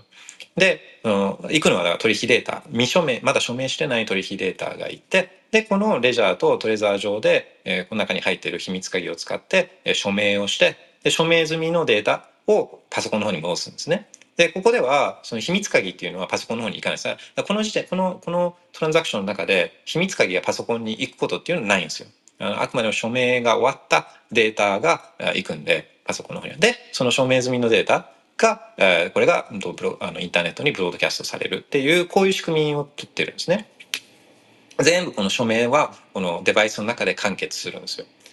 でまあでもその線で有線で線でこのつながれてるからデバイスとつながれてるから、まあ、そういう意味で、えーと、本当のコールドではなくてこれはだからウォーム？ウォームウォレットなんて言ったりするんですよちょっとつながってるから。でまあこれそのじゃあつないでてでそのなんなんかこうあのウイルスに感染させてでデバイスからえこの秘密鍵を抽出してパソコン側に抽出してでパソコン側からそれをインターネットを介して秘密鍵を取るっていうことはまあ理屈上はできるのかもしれないですけどこれはまあかなり難しいと思うんですね。よっぽどもうウイルス感染しまくってて とかもう本当にそういうあのだらしない環境スーパーだらしない環境じゃないと、まあ、このこのパターンでの流出っていうのは少ないとは思うんですねだから、まあ、結構そうそうなんで、まあ安全、めちゃくちゃ安全なんですよ。これでもめちゃくちゃ安全。だから大体流出は繰り返しなんですけど、どっかに秘密鍵を入力しちゃったとか、あとイーサリアム側の世界では、こうやってスマートコントラクトにこう権限を与えちゃったとか、あとは、それ脆弱性のあるスマートコントラクトにお金を入れちゃったとか、こういうパターンがメインなんですよね。そうで、えっ、ー、と、初期の頃は、あの、レジャーなんかも、初期のレジャーなんかはこのデバイス上のメモリーがすごい少なくてストレージ？このデータ保存領域がすごいちっちゃくて。でレジャーってまあシェッコインベッコインも含めてシェッコインがでいろいろできるんですけどそのシェッコインのアプリももう3つぐらいしか同時にはインストールできなかったんですよね昔は。でだからまたじゃあベッコインやってイーサリアムやってで当時だったらあのリップルとかリップルとか入れてそしたらもう他のシェッコインとかアプリは入れられないんですよ。そのあのデバイスの中にあの保存領域がすごいちっちゃいから。でこれもセキュリティ上の理由でやっててメモ保存領域が少ないとマルウェアを仕組むにもできないじゃないですか容量がちっちゃいから。だからあのそういうようなことも昔はあのレジャーやってたんですね今は多分そういうもっとあの保存領域が大きいんでしょうけど昔はそうやってセキュリティ上の理由ですごいデバイスはシンプルにしてたんですね。そうであのまあなのでこのかなり安全なこの時点でもう安全なセットアップででそのコールドでもじゃあそのコールドカードってじゃあそれ必要なのかもしレジャーとトレザーを今使っててでえーと、コールドカードをっていうのがあるのを聞いたことあると思うんだけどこれ必要なのとかって変えなきゃいけないのっていういう話で言うと、えー、変える必要はもう Trezor と Ledger を使いこなしてるんだったらそんな必要性はないっんじゃないか強い必要性はないんじゃないかなっていうのは自分は思ってるんですね。ちょっと notification チェックします。でなぜなら Ledger も Trezor もえーまあ、かなりセキュリティの高いいいデバイスだからなんですよね。でじゃあその Coldcard って何なのっていう話でちょっと待ってください今これ何分やってるんだ？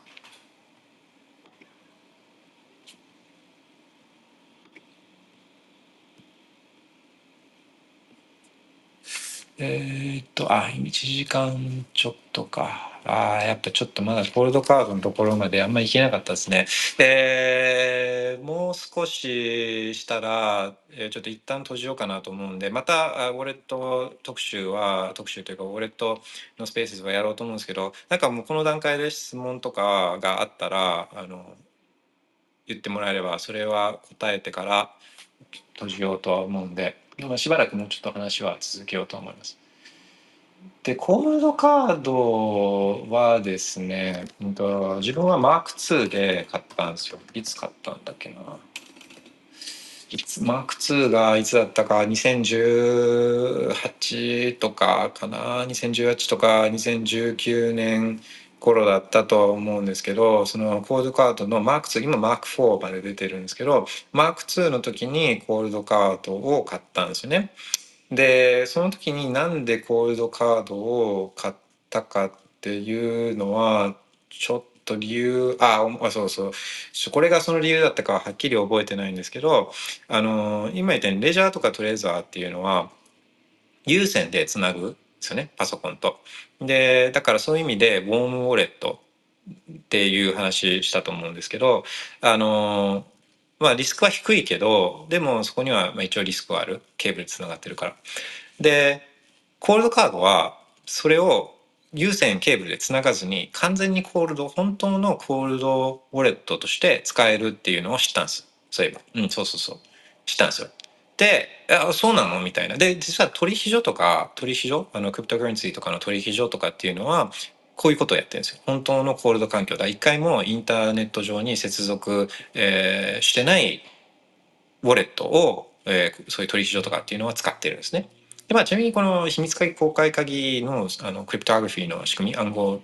技術の使い方って、えー、このビットコインとか Nostr だけじゃなくてあの日常的にもいろんな分野で使われてたりするんですね。で金融機関とかでも同じまあ public key private key のセキュリティじゃなくてもこの暗号化によるセキュリティっていうのはあの日常的に使われていてで、えー、セキュリティリードが、えー、求められれば求められるほどこういったこのコールドの状態、ね、インターネットに接続してないこの状態でのこのセキュリティモデルっていうのが使われてるんですよ。流出リスクがかなり低いからですねかなり低いからだからないです物理的にそのデバイスとかあのキーを保存しているデバイスのところに行かないと盗めないですよ絶対。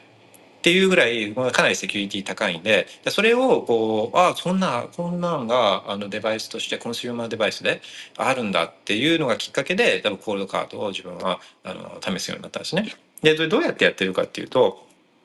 当時のマーク2はですねどうやってやってるかというと,、えーと、マイクロ SD カード、えー、これを使うんですね。だからこのパソコン上で取引送金取引をまず作ってでその取引データっていうのをこれをマイクロ SD カードに入れるんですね。でこのマイクロ SD カードをコールドカードに移してでコールドカードは繰り返しですけどインターネットに接続してないんででコールドカードに移してでコールドカードの中に入ってる秘密鍵で署名をして署名済みのデータをまたパソコン上に戻してでこのデータをパソコンを介してインターネット上に投げるっていう、まあ、ブロックチェーンに向けて投げるっていうことをこのコールドカードはできたんですよ。でこれまあ P partially signed Bitcoin transaction で PSBT っていうこのファイル形式みたいなのを使うんですけれどもファイル形式というか、うん、あのその形式を使って、えー、やるんですけどこれを PSBT BT を、え、初めてこの実用化したデバイスっていうのが多分をフルサポートしたのが多分 Coldcard だったんじゃないかなって当時思うんですよね。そうでこんなんができるんだっつっていうので、えー、まず、えー、興味を持って、えー、あの入手して試すようになったんですけどでこの会社っていうのはビットコインオンリーなんですね。 Coinkite っていう会社なんですけどビットコインオンリーのプロダクトを作っていて Coldcard 以外にもあの Blockclock って見たことあるかもしれないですけどパタパタパタってパネルがパネル形式のあの時計でいろいろあのビットコインの価格情報なんかとかブロック情報なんかをディスプレイすることもできるような Blockclock 作ってたりとかオープンダイヤモンドって言って USB 形式のところにこれを、まあ、これをビットコインを入れてで、えベッコインを送金するんじゃなくてこのベッコインが入った USB デバイスをを人に手渡しすることでベッコインの取引をしたりする、まあ、あのオープンダイン使ったりとか。でオープンダインの今の最新版というか、えー進化系が SATS カードって言ってこれもこの NFC か NFC チップがついたカードにベッコインを入れてでこの NFC カードをこう手渡し手渡しすることでこのベッコインのこのやり取りをするみたいなものとか。あと自分の動画見た人もいるかもしれないですけどあのあこれちょっとぶら下げておきますね。えーっと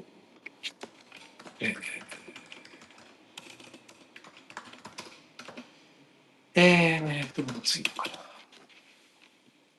な。あ、出てきた。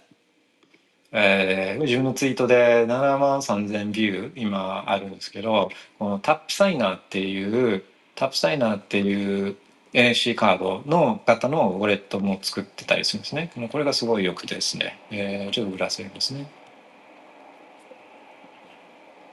スペースのツイートの下にぶら下げてます。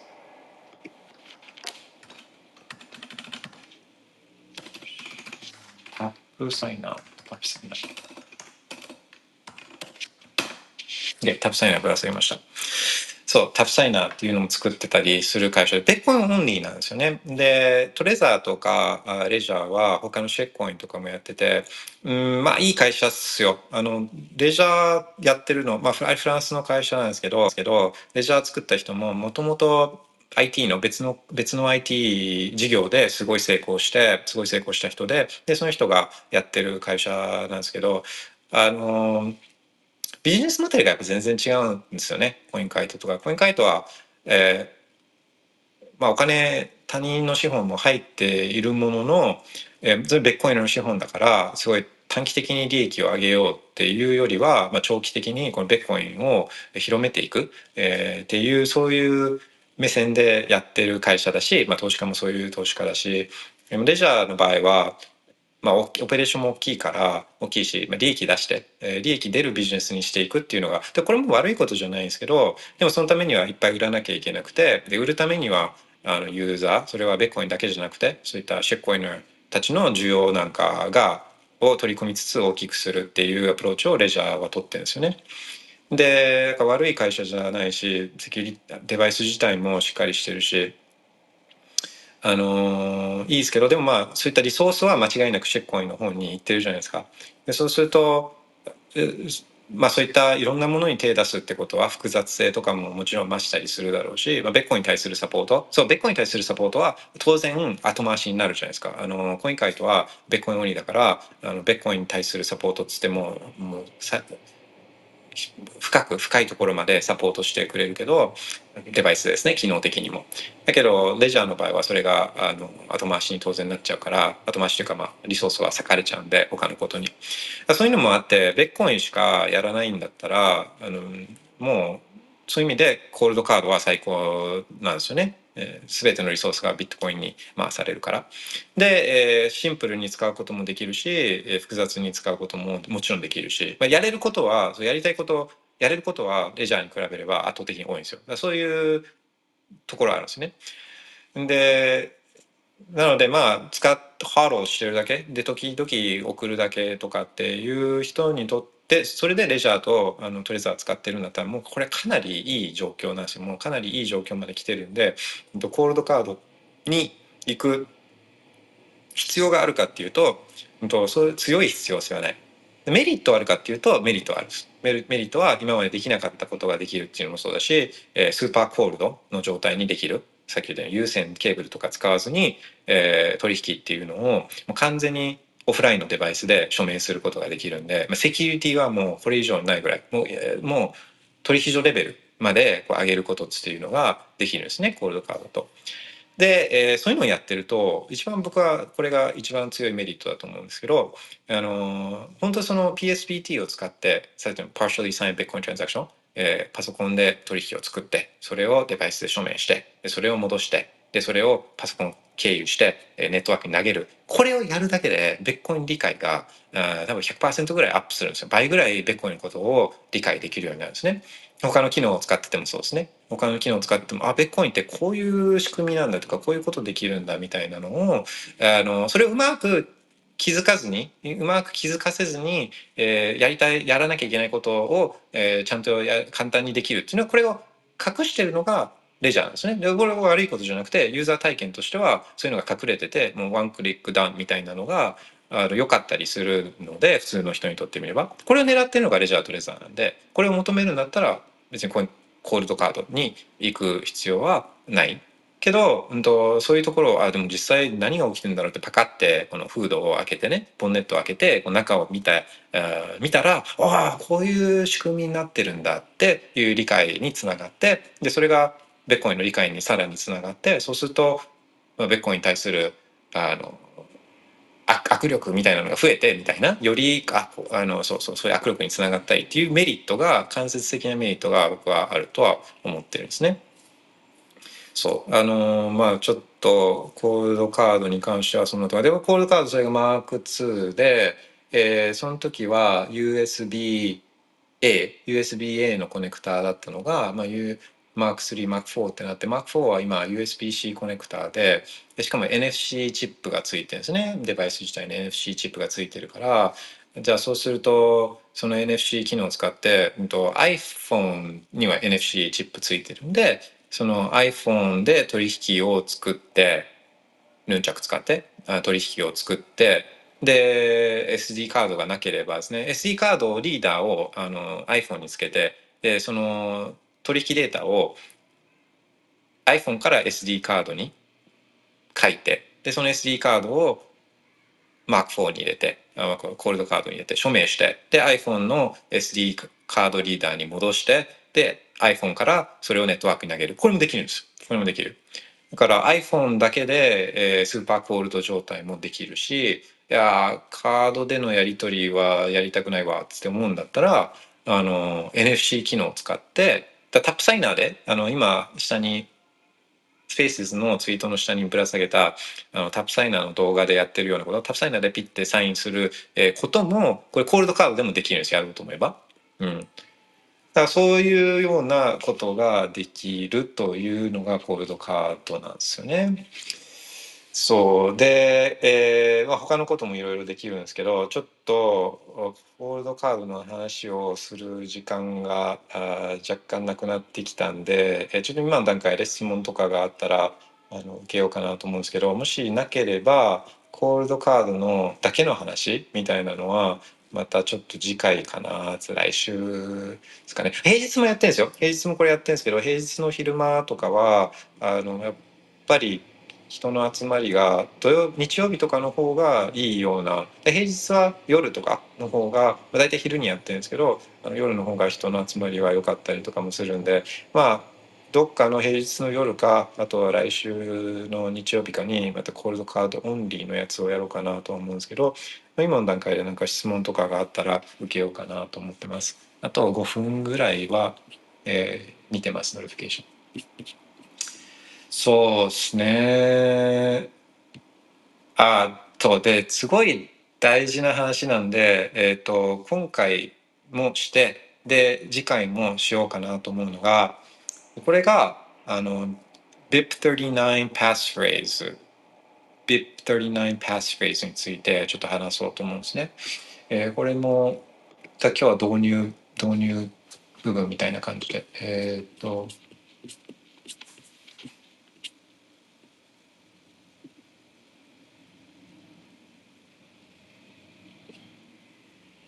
これかなああこれだな。まあ、自分が BIP39 パスフレーズを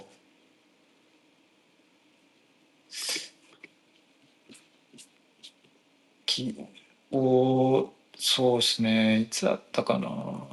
2019頃かな、うんまあ、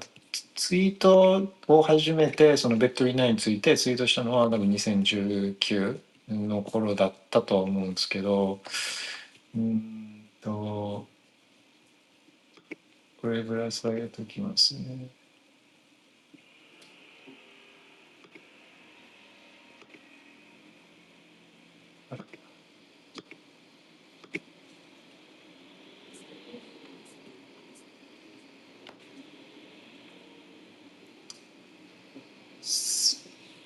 Spaces のツイートの下。Spaces のツイートの下。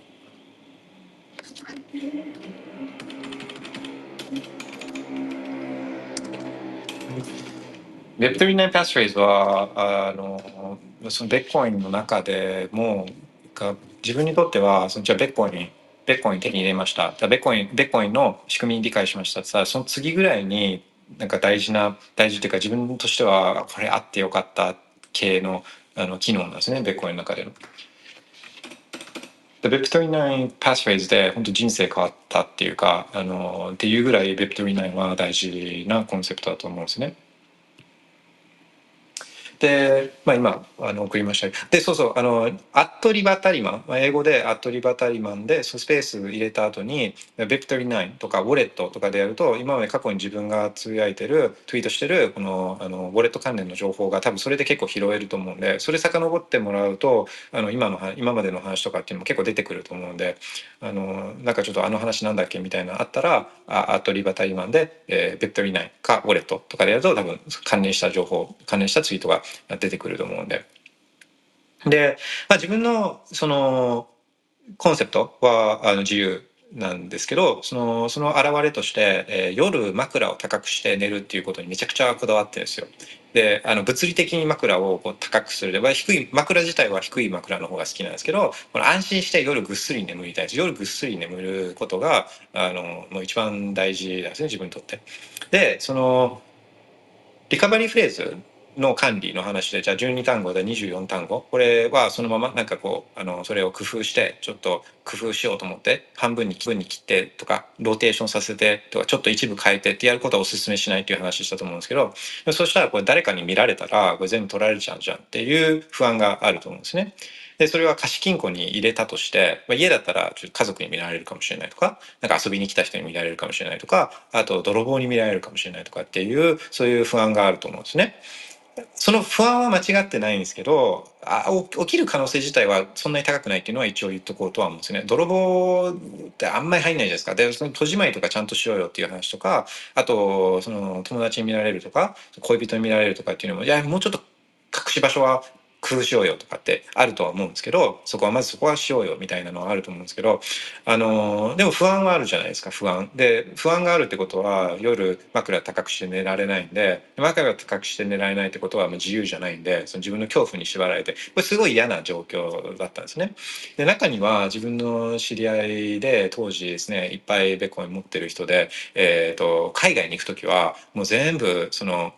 あのパスフェイスとかあのリカバリーフレーズも身にも身につけてあのであのこう海外に行く時はそれで出歩いてる人もいるぐらいみんなすごいそこに関してはセンシティブだったんですよ。まあ、これ海外に住んでた人だから泥棒リスクは日本よりもしかしたら高いかもしれないですけど。そうでその別途だ貸金庫に入れてても銀行の人は開けられるんでで過去にこの日本の貸金銀行の貸金庫で、えそこに現金入れてた人が銀行員が勝手に開けてそれを盗んでるケースっていうのもあるんですよ。過去の日本のそういう事例を見ていくと。銀貸金庫も当然信用できないからっていうそういうこのあるじゃないですか。このちょっとパラノイドチックになっちゃう心配になっちゃう話。でこれを解消してくれる一つの方法がこれがベプトリ9なんですよ。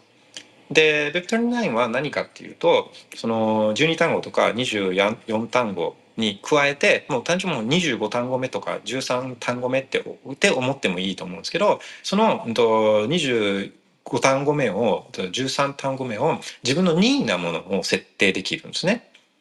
任意なもの何でもいいんですよね何でもいい。で、まあ、これ長ければ長いほど、え、そのセキュリティ上いいとかっていう話はパスワードと一緒なんですけど25単語目を設定できるんですよで何が起きるかっていうと、まあ、24単語っていうのはこれは、えー、プライベートキープライベートキーっていうのは、え、文字と数字のこのランダムな文字列なんですね。えー、24文字だったら20でそれをそれを人がでそれだとこうバックアップができないじゃないですかあの間違えるかも書き間違えるかもしれないし、まあ、何より見づらいし、えー、そうそれでバックアップで失敗することもあるしみたいなそれをこうバックアップしやすいように、えー、したのが、えー、このそのランダムな長い文字列をこれを人が読める単語12単語とか24単語に、えー、これ変換してるんですね。だから24単語っていうのはその、え解読をすれば、えこの長い文字列プライベートキーになるっていうそういう仕組みになってるんですけど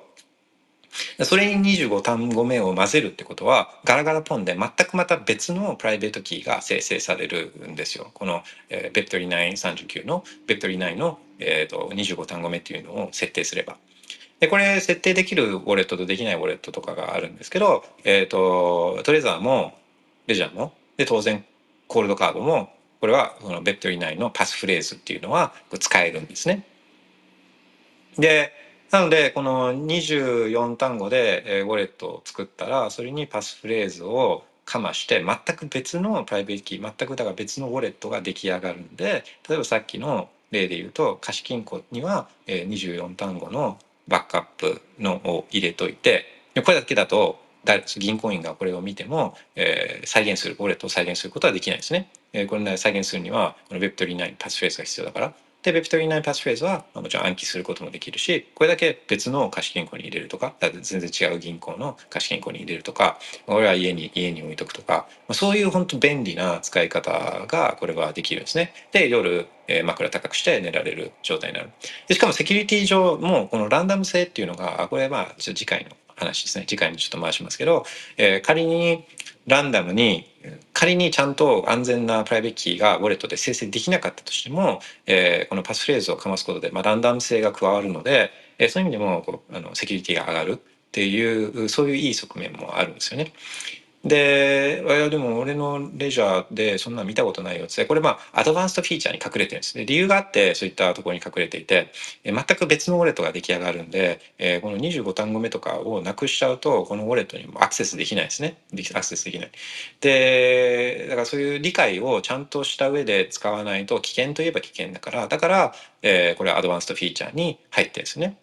ででもあのそうこういう機能を使えるんで、えっとまあ、VIP39 を使いこなせるようになるっていうのはとても大事。でもこういきなり行かないでほしいんです。いきなり行かないでほしくて、えー、冒頭の話に戻るんですけどステップバイステップ。ちょっとずつちょっとずつちょっとずつこの慣れていくっていうことがめちゃくちゃでいきなり行かないでほしいんです。だからあの今取引所にあるんだったらまずはヌンチャクとかブルーウォレットとかホットウォレットから少し全部一気に動かすんじゃなくてほんとちょっと動かしてみる。でブルーウォレットとヌンチャクを作って2つぐらい作っといて、えー、そうそうこういう楽しみ方がいいと思うんです。だから今自分は、えー、10万円分ぐらいのビットコイン持ってるからじゃあ半分半分は、えー、ホットウォレットに移しますみたいな。で半分じゃあ移して。でじゃあ、えー、その半分5万円の中も半分はブルーウォレットで半分はえー、ヌンチャクで、まあ、別別のウォレットで、えー、保管してみるみたいな。で日常的に使うのはじゃあヌンチャクの方あブーワーを使っといてとかでヌンチャクの方ではちょっとじゃあタップサイナーを使ってみるとかとかやってやってで徐々にじゃあ増えてって取引所の中のビットコインが増えてきてでもホットウォレットも大体慣れ親しんできたから、えー、使いこなせるようになってるからあじゃあこの取引所でたたまってきたやつとかも、うん、と徐々にこれをあのホットウォレットに移したりとかしてるじゃないですか。でそれじゃホットウォレットの方が増えてきたからあじゃあこれを今度、えー、レジャーとかトレザーとかあいやいやうち俺コールドカード使ってみたいからっつってコールドカードに移すみたいななんかそういう形で徐々にでこの時にはじゃあ VIP39 の試してみようかみたいな。あのまあでもその前に VIP39 がないバージョンでこあのコールドカードになれる方がいいと思うんですけど本当ちょっとずつ一歩一歩ずつこの新しいことをやっていくでこれも、えーと、期間空けない方が僕はいいと思ってるんでじゃあ今月はこれやろうっていうよりはなんかもう本当今週はこれやろうみたいなでその連続ででこう毎日毎日じゃなくてもいいんですけど毎週えー、何かの形でちょっと触れとくベッコインに触れとくっていうのをやっていくとこうそれが自然と、まあ、こう生活の一部になっていくんでそうすると久しぶりにやるとこう前何やってたんだっけ？っつって忘れちゃうんですよね。忘れちゃうのそういうの状態はそういう状態危険なんですよ。あれ何だったっけ？っつってとりあえずやっちゃったら失敗するみたいなのはこれ下げたいんでえー、まあ1週間に1回は何か何かの形でベッコイン触れて、えー、こうやってハイジンこの癖にして生活の一部にしていくっていうことがあの非常に大事なんじゃないかなって思うんですよね。OK。えっ、ー、と質問はお OK。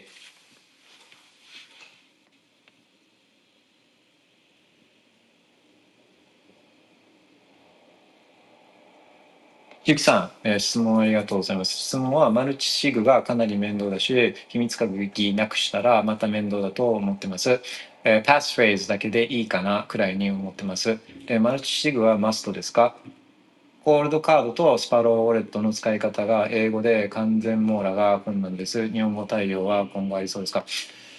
Okay, thank you for this. Thank you for the questions. えっと、めちゃくちゃ、えっと、これ良くて、えーまずマルチシグは、あの、これマルチシグはマストですか？つって、absolutely not。えー全然マストじゃないです。で、マルチシグは、これはもともとは、その個人がマルチシグ使うよっていうよりは、これもともとえ使われ方としてのメインは、取引所とか、そういう金融機関とか、そういうところなんですね。で複数の人が、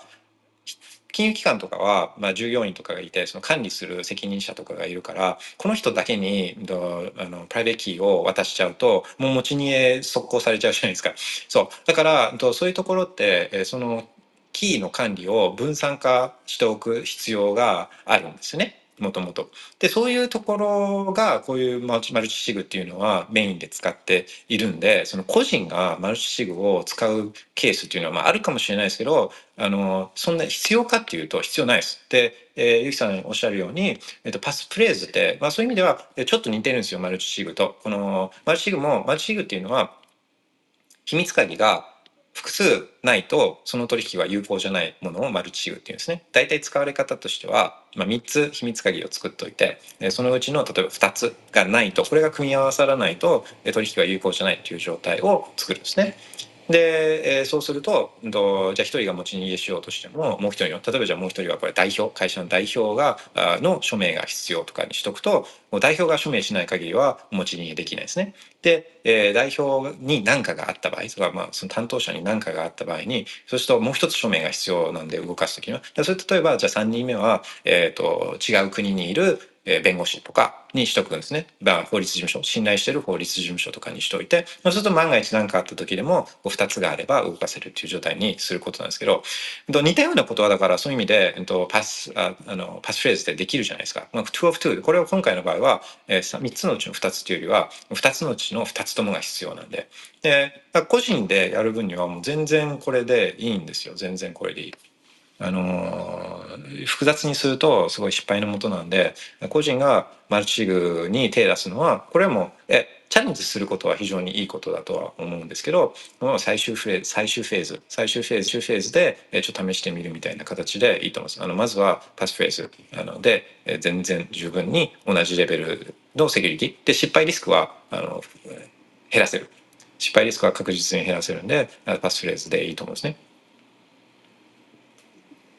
で、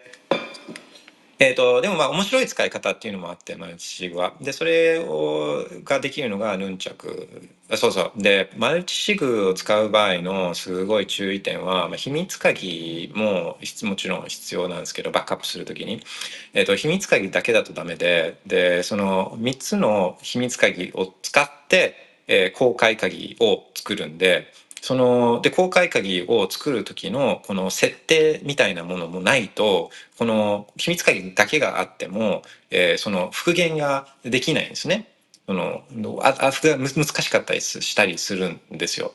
で例えばだからその、えー2つのうちの1つをなくしちゃったから。あまあそうですね。そうとにかくバックアップする時も複雑で、えー秘密鍵2つだけ秘密鍵を保管してるだけだとダメで、えーこれだとこの再現が復元ができないんでその作った時のセットアップの、えー構成みたいなものもこれも合わせてバックアップしとかないといけなかったりとか、まあ、とにかくこのリスクポイントがたくさんあるんで、えーこれはおすすめはしないんですけど、えー、とヌンチャクを使って面白いことができるのが例えば、えー、とヌンチャクの中でこれ例えば302の302の秘密鍵構成あマルチシグを作るんですね。ででそのうちの、うん、と一つは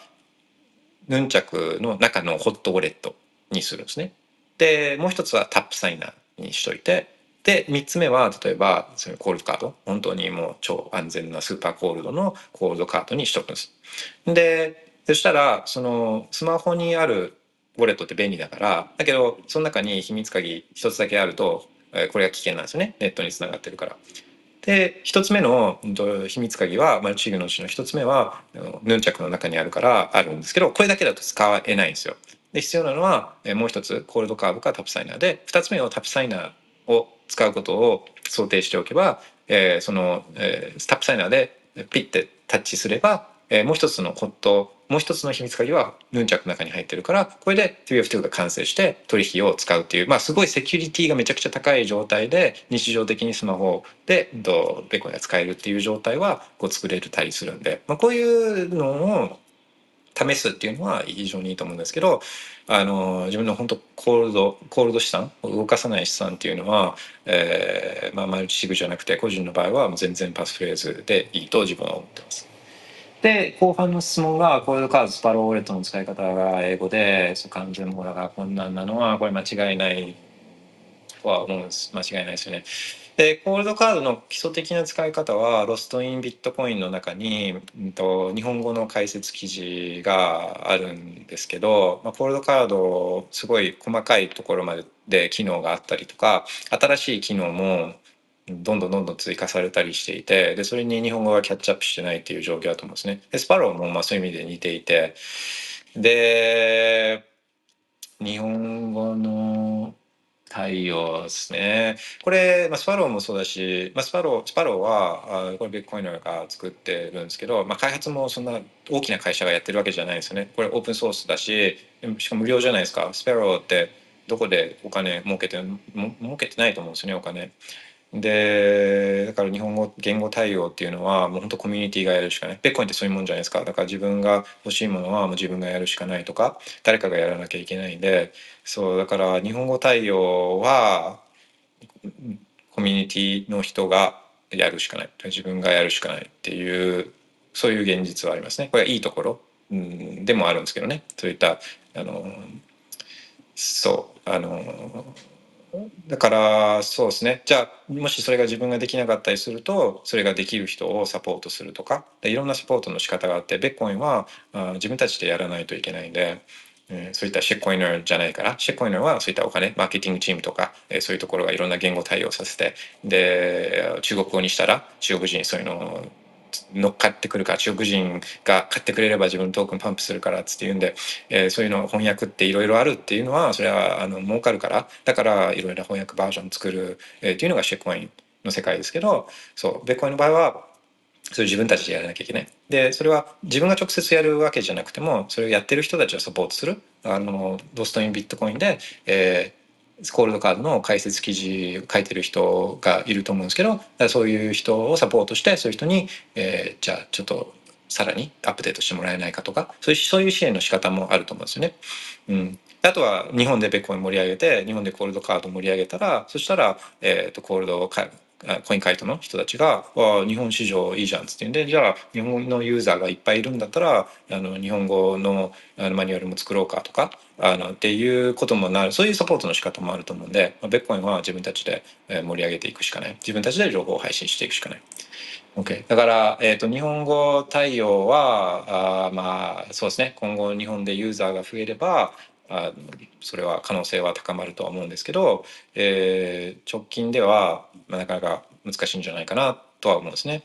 うん、でそうですね。多分そういうのがあって英語を勉強するそれをきっかけにしたりとか、まあ、そういうちょっとポジティブに考えていく、ことがいいんじゃないかなっていうふうには思ったりします。で、えー、そういうのもあそうですねでだから新しい機能をちょっと不安になりながら試していく場合はそれはもう当然ですけど少額で試すとかっていうのは当然ですね。いきなりちょっと自分がまだ慣れてない機能をにオールインするのは全然おすすめはできないんで、えー、少しずつやってく。るでこれもそうこれもさ一番最初のメッセージは、えーと、オールイン全滅状態を防ぎたいんで全滅状態を防ぎたいんで、えー、一つのウォレットに入れて入れるのが自分反対なのはこれもあるんですね。だから新しい機能を試す時は本当そのお試し用のやつでやるとか、うん、っていうのはあの大事かなと思います。まあ、 Sparrow Wallet、あのさっきそうそう、えっ、とスマホのウォレットはえっ、とヌンチャクと BlueWallet 紹介しましたけど、えっ、とパソコンのウォレットでおすすめなのは Sparrow Wallet。 Sparrow はめちゃくちゃいいウォレット。で、ビットコインは、あの、ヌンチャクも、えー、 BlueWallet も Sparrow も、これ、えー、ビットコインのウォレットで別々のチームが作ってますけど、え、これはビットコイン、使ってるのはビットコインなんですよね。だから、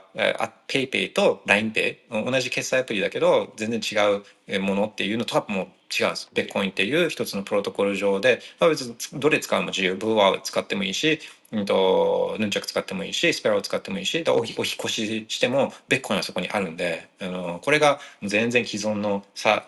決済サービスとか、フィンテックとかと全然違うところですよね。そうで、えーと、パソコンだとスペアローすごいいいウォレットで機能もすごいあっていろんなことできるんですねいろんな情報も、えーと、インターフェース上で見れるしでマルチシグとかもできるしあとそうレジャーとかトレザーも必ずしもそのレジャーのソフトウェアレジャーライブレジャーライブとかあのその純正ソフトウェアを使う必要はないんですよ。で純正ソフトウェア使うのはあんま良くなくてあんま良くないんですよ純正ソフトウェア使うのって。プライバシー上は。でなんでかっていうと,、えーと、レジャーから買うじゃないああそうそうそうそうそう。そうそうそうそうあのハードウェアウォレットを買う時に超大事なことがあって。でそれは、えーと、まずアマゾンとかそういうところでは買っちゃダメっていうところですね。アマゾンとかあのそういう楽天とかそういうところで買っちゃダメで e コ e コマースで買っちゃダメで、えー、どういうところから買うかというともう直接その会社からで日本に送ってくれるんでレジャーもトレザーもゴールドカードも。からあの直接メーカーから買う。で、まあ、理由はあの間で何されてるか分からない状態だと枕高くして寝られないじゃないですか。だから、まあ、代理店とかすごい難しいさあ難しい立場だなって思うのはま日本で広めたいからそういった代理店になるんだけどでもそれだと枕高くできないですよね。あの何があるかどうかが不安だから。だから直接買うっていうのがすごい大事。でその家に直接送らるのもこれも避けた方がよくて。でそうするとどこどこの誰々さんっていうそういう情報ビットコインを持ってるっていう情報があの、まあ、で流出しちゃうんですよ。もうこれレジャーも流出してるし、まあ、どこで流出してるかどうか分かんないですね。これは直接家に送ることはまあちょっと避けたくて会社に送るとか支所箱に送るとかあの、まあ、そういうことをして、えー、直接自分の住所は使わない方が、うん、いいですね。であのレジャーとかのソフトウェアをプライバシー上良くないのはあのレジャーライブってそのレジャーのサーバーにつながっちゃうんですよね。で起動する時とかでそうすると、まあ、レジャーってどこどこの誰々さんがレジャー買ったっていう情報があるじゃないですか。でそのデータサーバー上にレジャーライブ使うとのレジャーのサーバーにこのあの通信されてでそれで例えば自分の残高とかっていうのってそこのレジャーのサーバーのノードを介して、えー、その残高情報っていうのを引っ張ってくるんですねだから、まあ、レジャーでは多分なんていうかおそらくかなりの高い確率でどこどこの誰々さんがいくらいくら持ってるっていう情報はあのあの見てなかったとしてもそれは見れる状態にはあると思うんですね。でだからそれをしないために他のソフトウェア他のビットコインのウォレットソフトウェアをレジャーで使うことっていうのもできるんです。だから Sparrow に Ledger くっつけてスパ Sparrow を使って Ledger を使うっていうことはもちろんできるんですね。 Sparrow はそういう対応も結構いろんなデバイス対応してると思います。まあ、あの Coldcard ももちろん使えるしあのレジャーも使えるしでそういうのは他のウォレットソフトウェアでできてでまあ Electrum って、まあ、完全 OG あの OG って昔からあるあのベッコインの PC 用のこのウォレットソフトウェアがあるんですけど、えーと、それでも、えー、レジャーとかは使えるんで。そうだからパソコンでもですね、えっと、スペアローも使うのもいいし、えーと、レクトラムとかも入れとくとか。でそうするとスペアローに何かがあったとしてもエレクトラム使えるとか。あのそういう使い方ができるんでいろいろこう試してみるっていうのがあのすごいいい。試せる状況にあるっていうのもすごいいいことだと思うんですねビットコイン。で、えー、あと何かあったかな。うん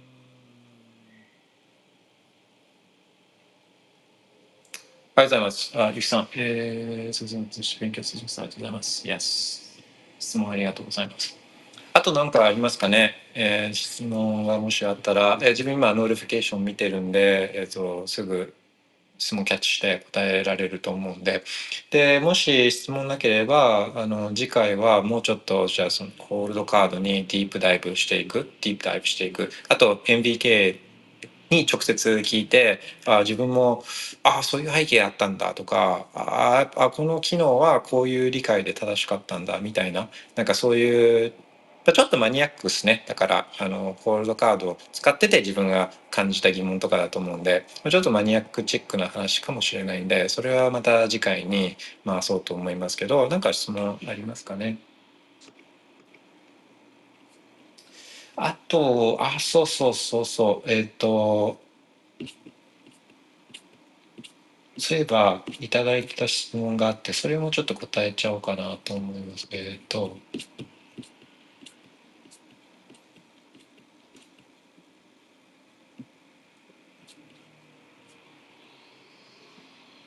そう、あ、そうそうそう。シードフレーズは12と24単語どっちがベターか、シードフレーズを使って別メーカーの新しいウォレットで復元する際の注意点。トレザーからゴールドカードに変えたい場合、復元するのと新しくシードフレーズを生成するのとどっちがいいか。これはあのみんなも興味ある質問かもかなと思うんでこれも、えーと、ちょっと今日やっちゃいますね。でその間になんか追加の質問あったら送ってくださいね。でまずシードフレーズは12か24どっちがベターか。あこれ共通する今の質問3つぐらい質問あったと思うんですけどそれに共通するのはケースバイケースっていうのはちょっと覚えて頭に入れといてほしいんですよ。でこれっていうセキュリティに関してこれが最高っていうのってああんまなくてほとんど多分なくて、えー、その状況に応じて何が最適かみたいな考え方をちょっとしないといけないですね。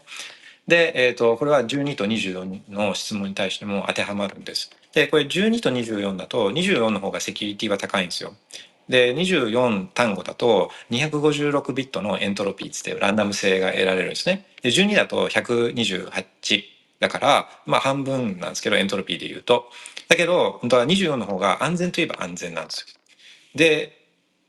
安全といえば安全って言っても、このめちゃくちゃ安全、もう最強ぐらいの安全性で、どれぐらい安全かっていうと、これを、えー、ランダムに力技でブレイクすることっていうのは基本的に不可能って言われてるんですね、基本的には。でそれは、えーと、技術的に完全に不可能かって言ってそうではないですけど、どれぐらい不可能かっていうと、もう本当にえー、今の銀河にあるうち我々が住んでる銀河の星の数かける7ぐらいのぐらいの星の数をイメージしてほしいんですけどそれぐらいのでっかい母集団の中から力技でこの秘密鍵をブレイクするようなそういうそういうだコンピューティングをずっと繰り返せばそれはいつかはできるかもしれないけどこれはもう何億年先とかみたいなそういう世界観での無理なんですね。でだから24の方が、まあ、めちゃくちゃセキュリティ高いけど128もめちゃくちゃ高いって、まあ、言われてるんですね。だからそれだけ言うとじゃあもうあのセキュリティマクシマイズするんだったら、えー、12よりも24の方がいいっていうのはこれはまあそうかなって思うんですね。だけど24単語は記憶することがすごい難しいです記憶することは。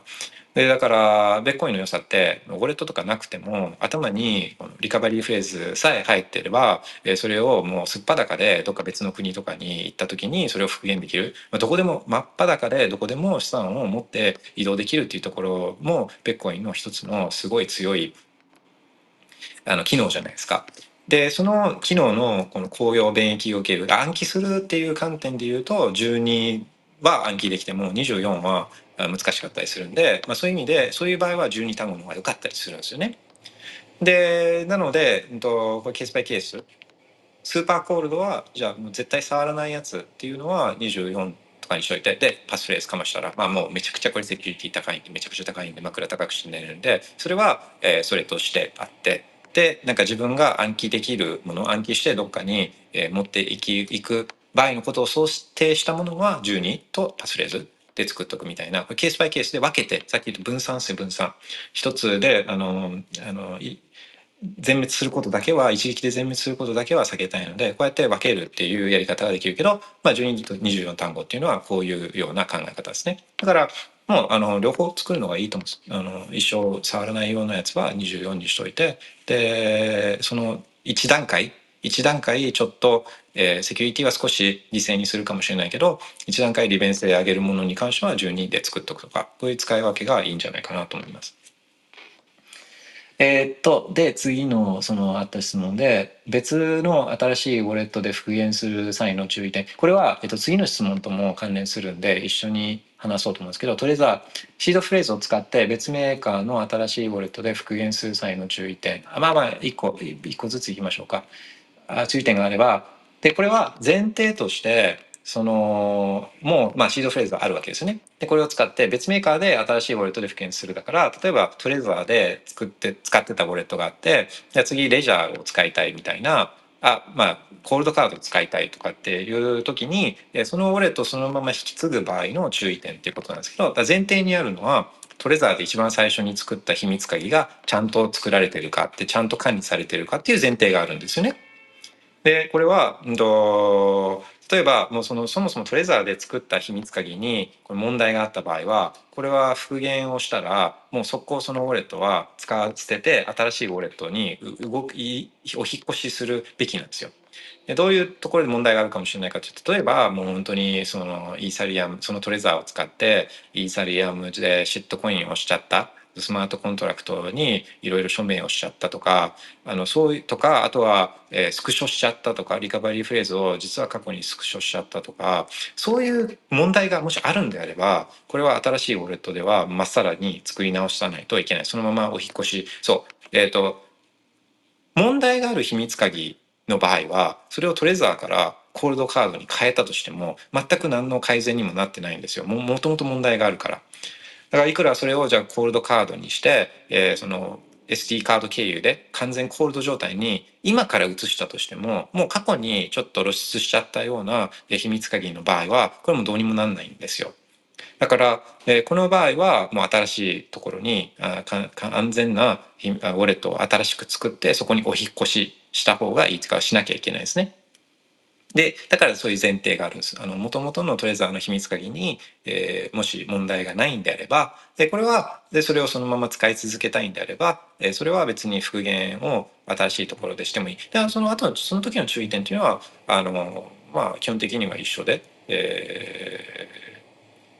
直接あのインターネット上の画面上に秘密鍵は入れないとか、まあ、そういうことはあるんですけど、うん、なんでしょうね。うんとまあベッコインのアドレスタイプもいくつかあるんであそうそう例えば、えーすごい大昔にえ作ったウォレットだとするともしかしたらセグウィットとかじゃなくてそのレガシーのアドレスを使ってる場合があるかもしれないですね。うんとそう1から始まるアドレスとか。でもうそういう場合でごそういう場合で新しいウォレットに復元してした時にそのウォレットがあの例えばセグウィットネイティブセグウィットのこの BC から始まるアドレスしか表示しないようなそういう設定になってた場合はとかもあるけどでも大体で大体そういう最近のウォレットは、えー古いアドレス使ってたとしても、えー、と最初にスキャンするときにブロックチェーンをスキャンするときにそういうのも拾ってきてくれると思うんでのまあでもなちゃんとリカバリーしたんだけど残高が表示されないケースっていうのはこれこれいくつかパターンとしてあるんですよ実際に。でそういう時はもう焦らない。あの焦んなくてちゃんとあるからちゃんと秘密鍵さえバックアップしてたらちゃんとベッコンがあるからあのそれは焦らずに、えーちょっと一つ一つずつこの解消していくっていうところはあの必要かもしれない。あのししていけば絶対解決はできるんで、まあ、よくあたまにあるパターンパターンとして。ああこれもちょっと話長くなりそうだからあれですけど、まあ、そういうことある。そういうことはちゃんと復元したはずなのに残高が表示されないパターンっていうのはいくつかの理由であるんででもそれは焦らない。大丈夫。でしかもその元のウォレットさえあればあのそそこから動かすこともできるじゃないですか。新しく作ったやつに。そう。だから、まあ、やっぱそういうリカバリーフレーズをもう使わなくなったやつ捨てないっていうのもそうですけどあのちょっと新しいウォレット作ったらその古いウォレットもちょっと取っとくあのなんかあるかもしれないからちゃんと新しいウォレットで使えるようになるのを確認するまでは、え古い、えウォレットのデータっていうのも、えちょっと取っとくインストールアンインストールするのはもうちょっと待つみたいなのはちょっとなんか tips としてあるかもしれないですね。えで、えー、と質問の最後の部分がトレーザーからコールドカードに変えた場合復元するのと新しくシードフレーズを生成するのとはどっちですか？でこれこれさっきの質問と一緒なんですよね。あのさっきの質問に対する答えと一緒でこれは元の、えー秘密鍵に問題がなければそれを使い続けることはまあ可能といえば可能。可能といえば可能。なんですが、えっ、と、もともとのコンセプトで、えーちょっと分散していく、一一撃で全滅状態は避けたい。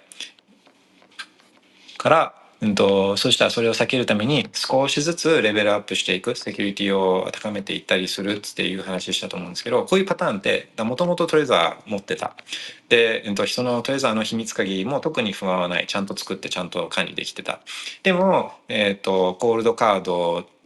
にして、えーコールドカードのスーパーコールドな状態この SD カードを使ったあこのスーパーコールドの状態をあのにも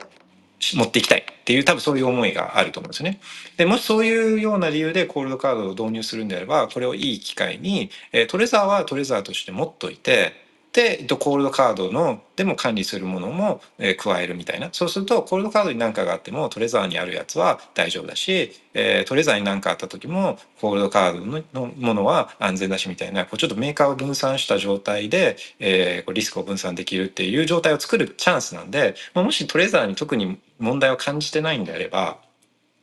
トレザーのやつもちょっと持っとくっていうのは一つのやり方だと思うんですね。まあ、ちょっとトレザーに入ってたやつを、えーコールドカードとに分けるとかあのその安分方法としては、まあ、ちょっとその自分の状況に合わせて考えたりするのも僕はありだとは思うんですね。自分だったらそうするんじゃないかな。そうだこの質問全ての共通する答えとしてもし元の、えー元のシードフレーズとか元の秘密鍵にちょっとでも不安があるんだったりとか問題があるんだとするとこれは新しいやつに、えー引っ越した方がいい。だけどもし問題がないんであればえそれは必ずしも新しいのにお引越しを全てする必要はないっていうのが多分共通の答えになるんじゃないかなと思います。ありがとうございます。ちょっと notification チェックしますね。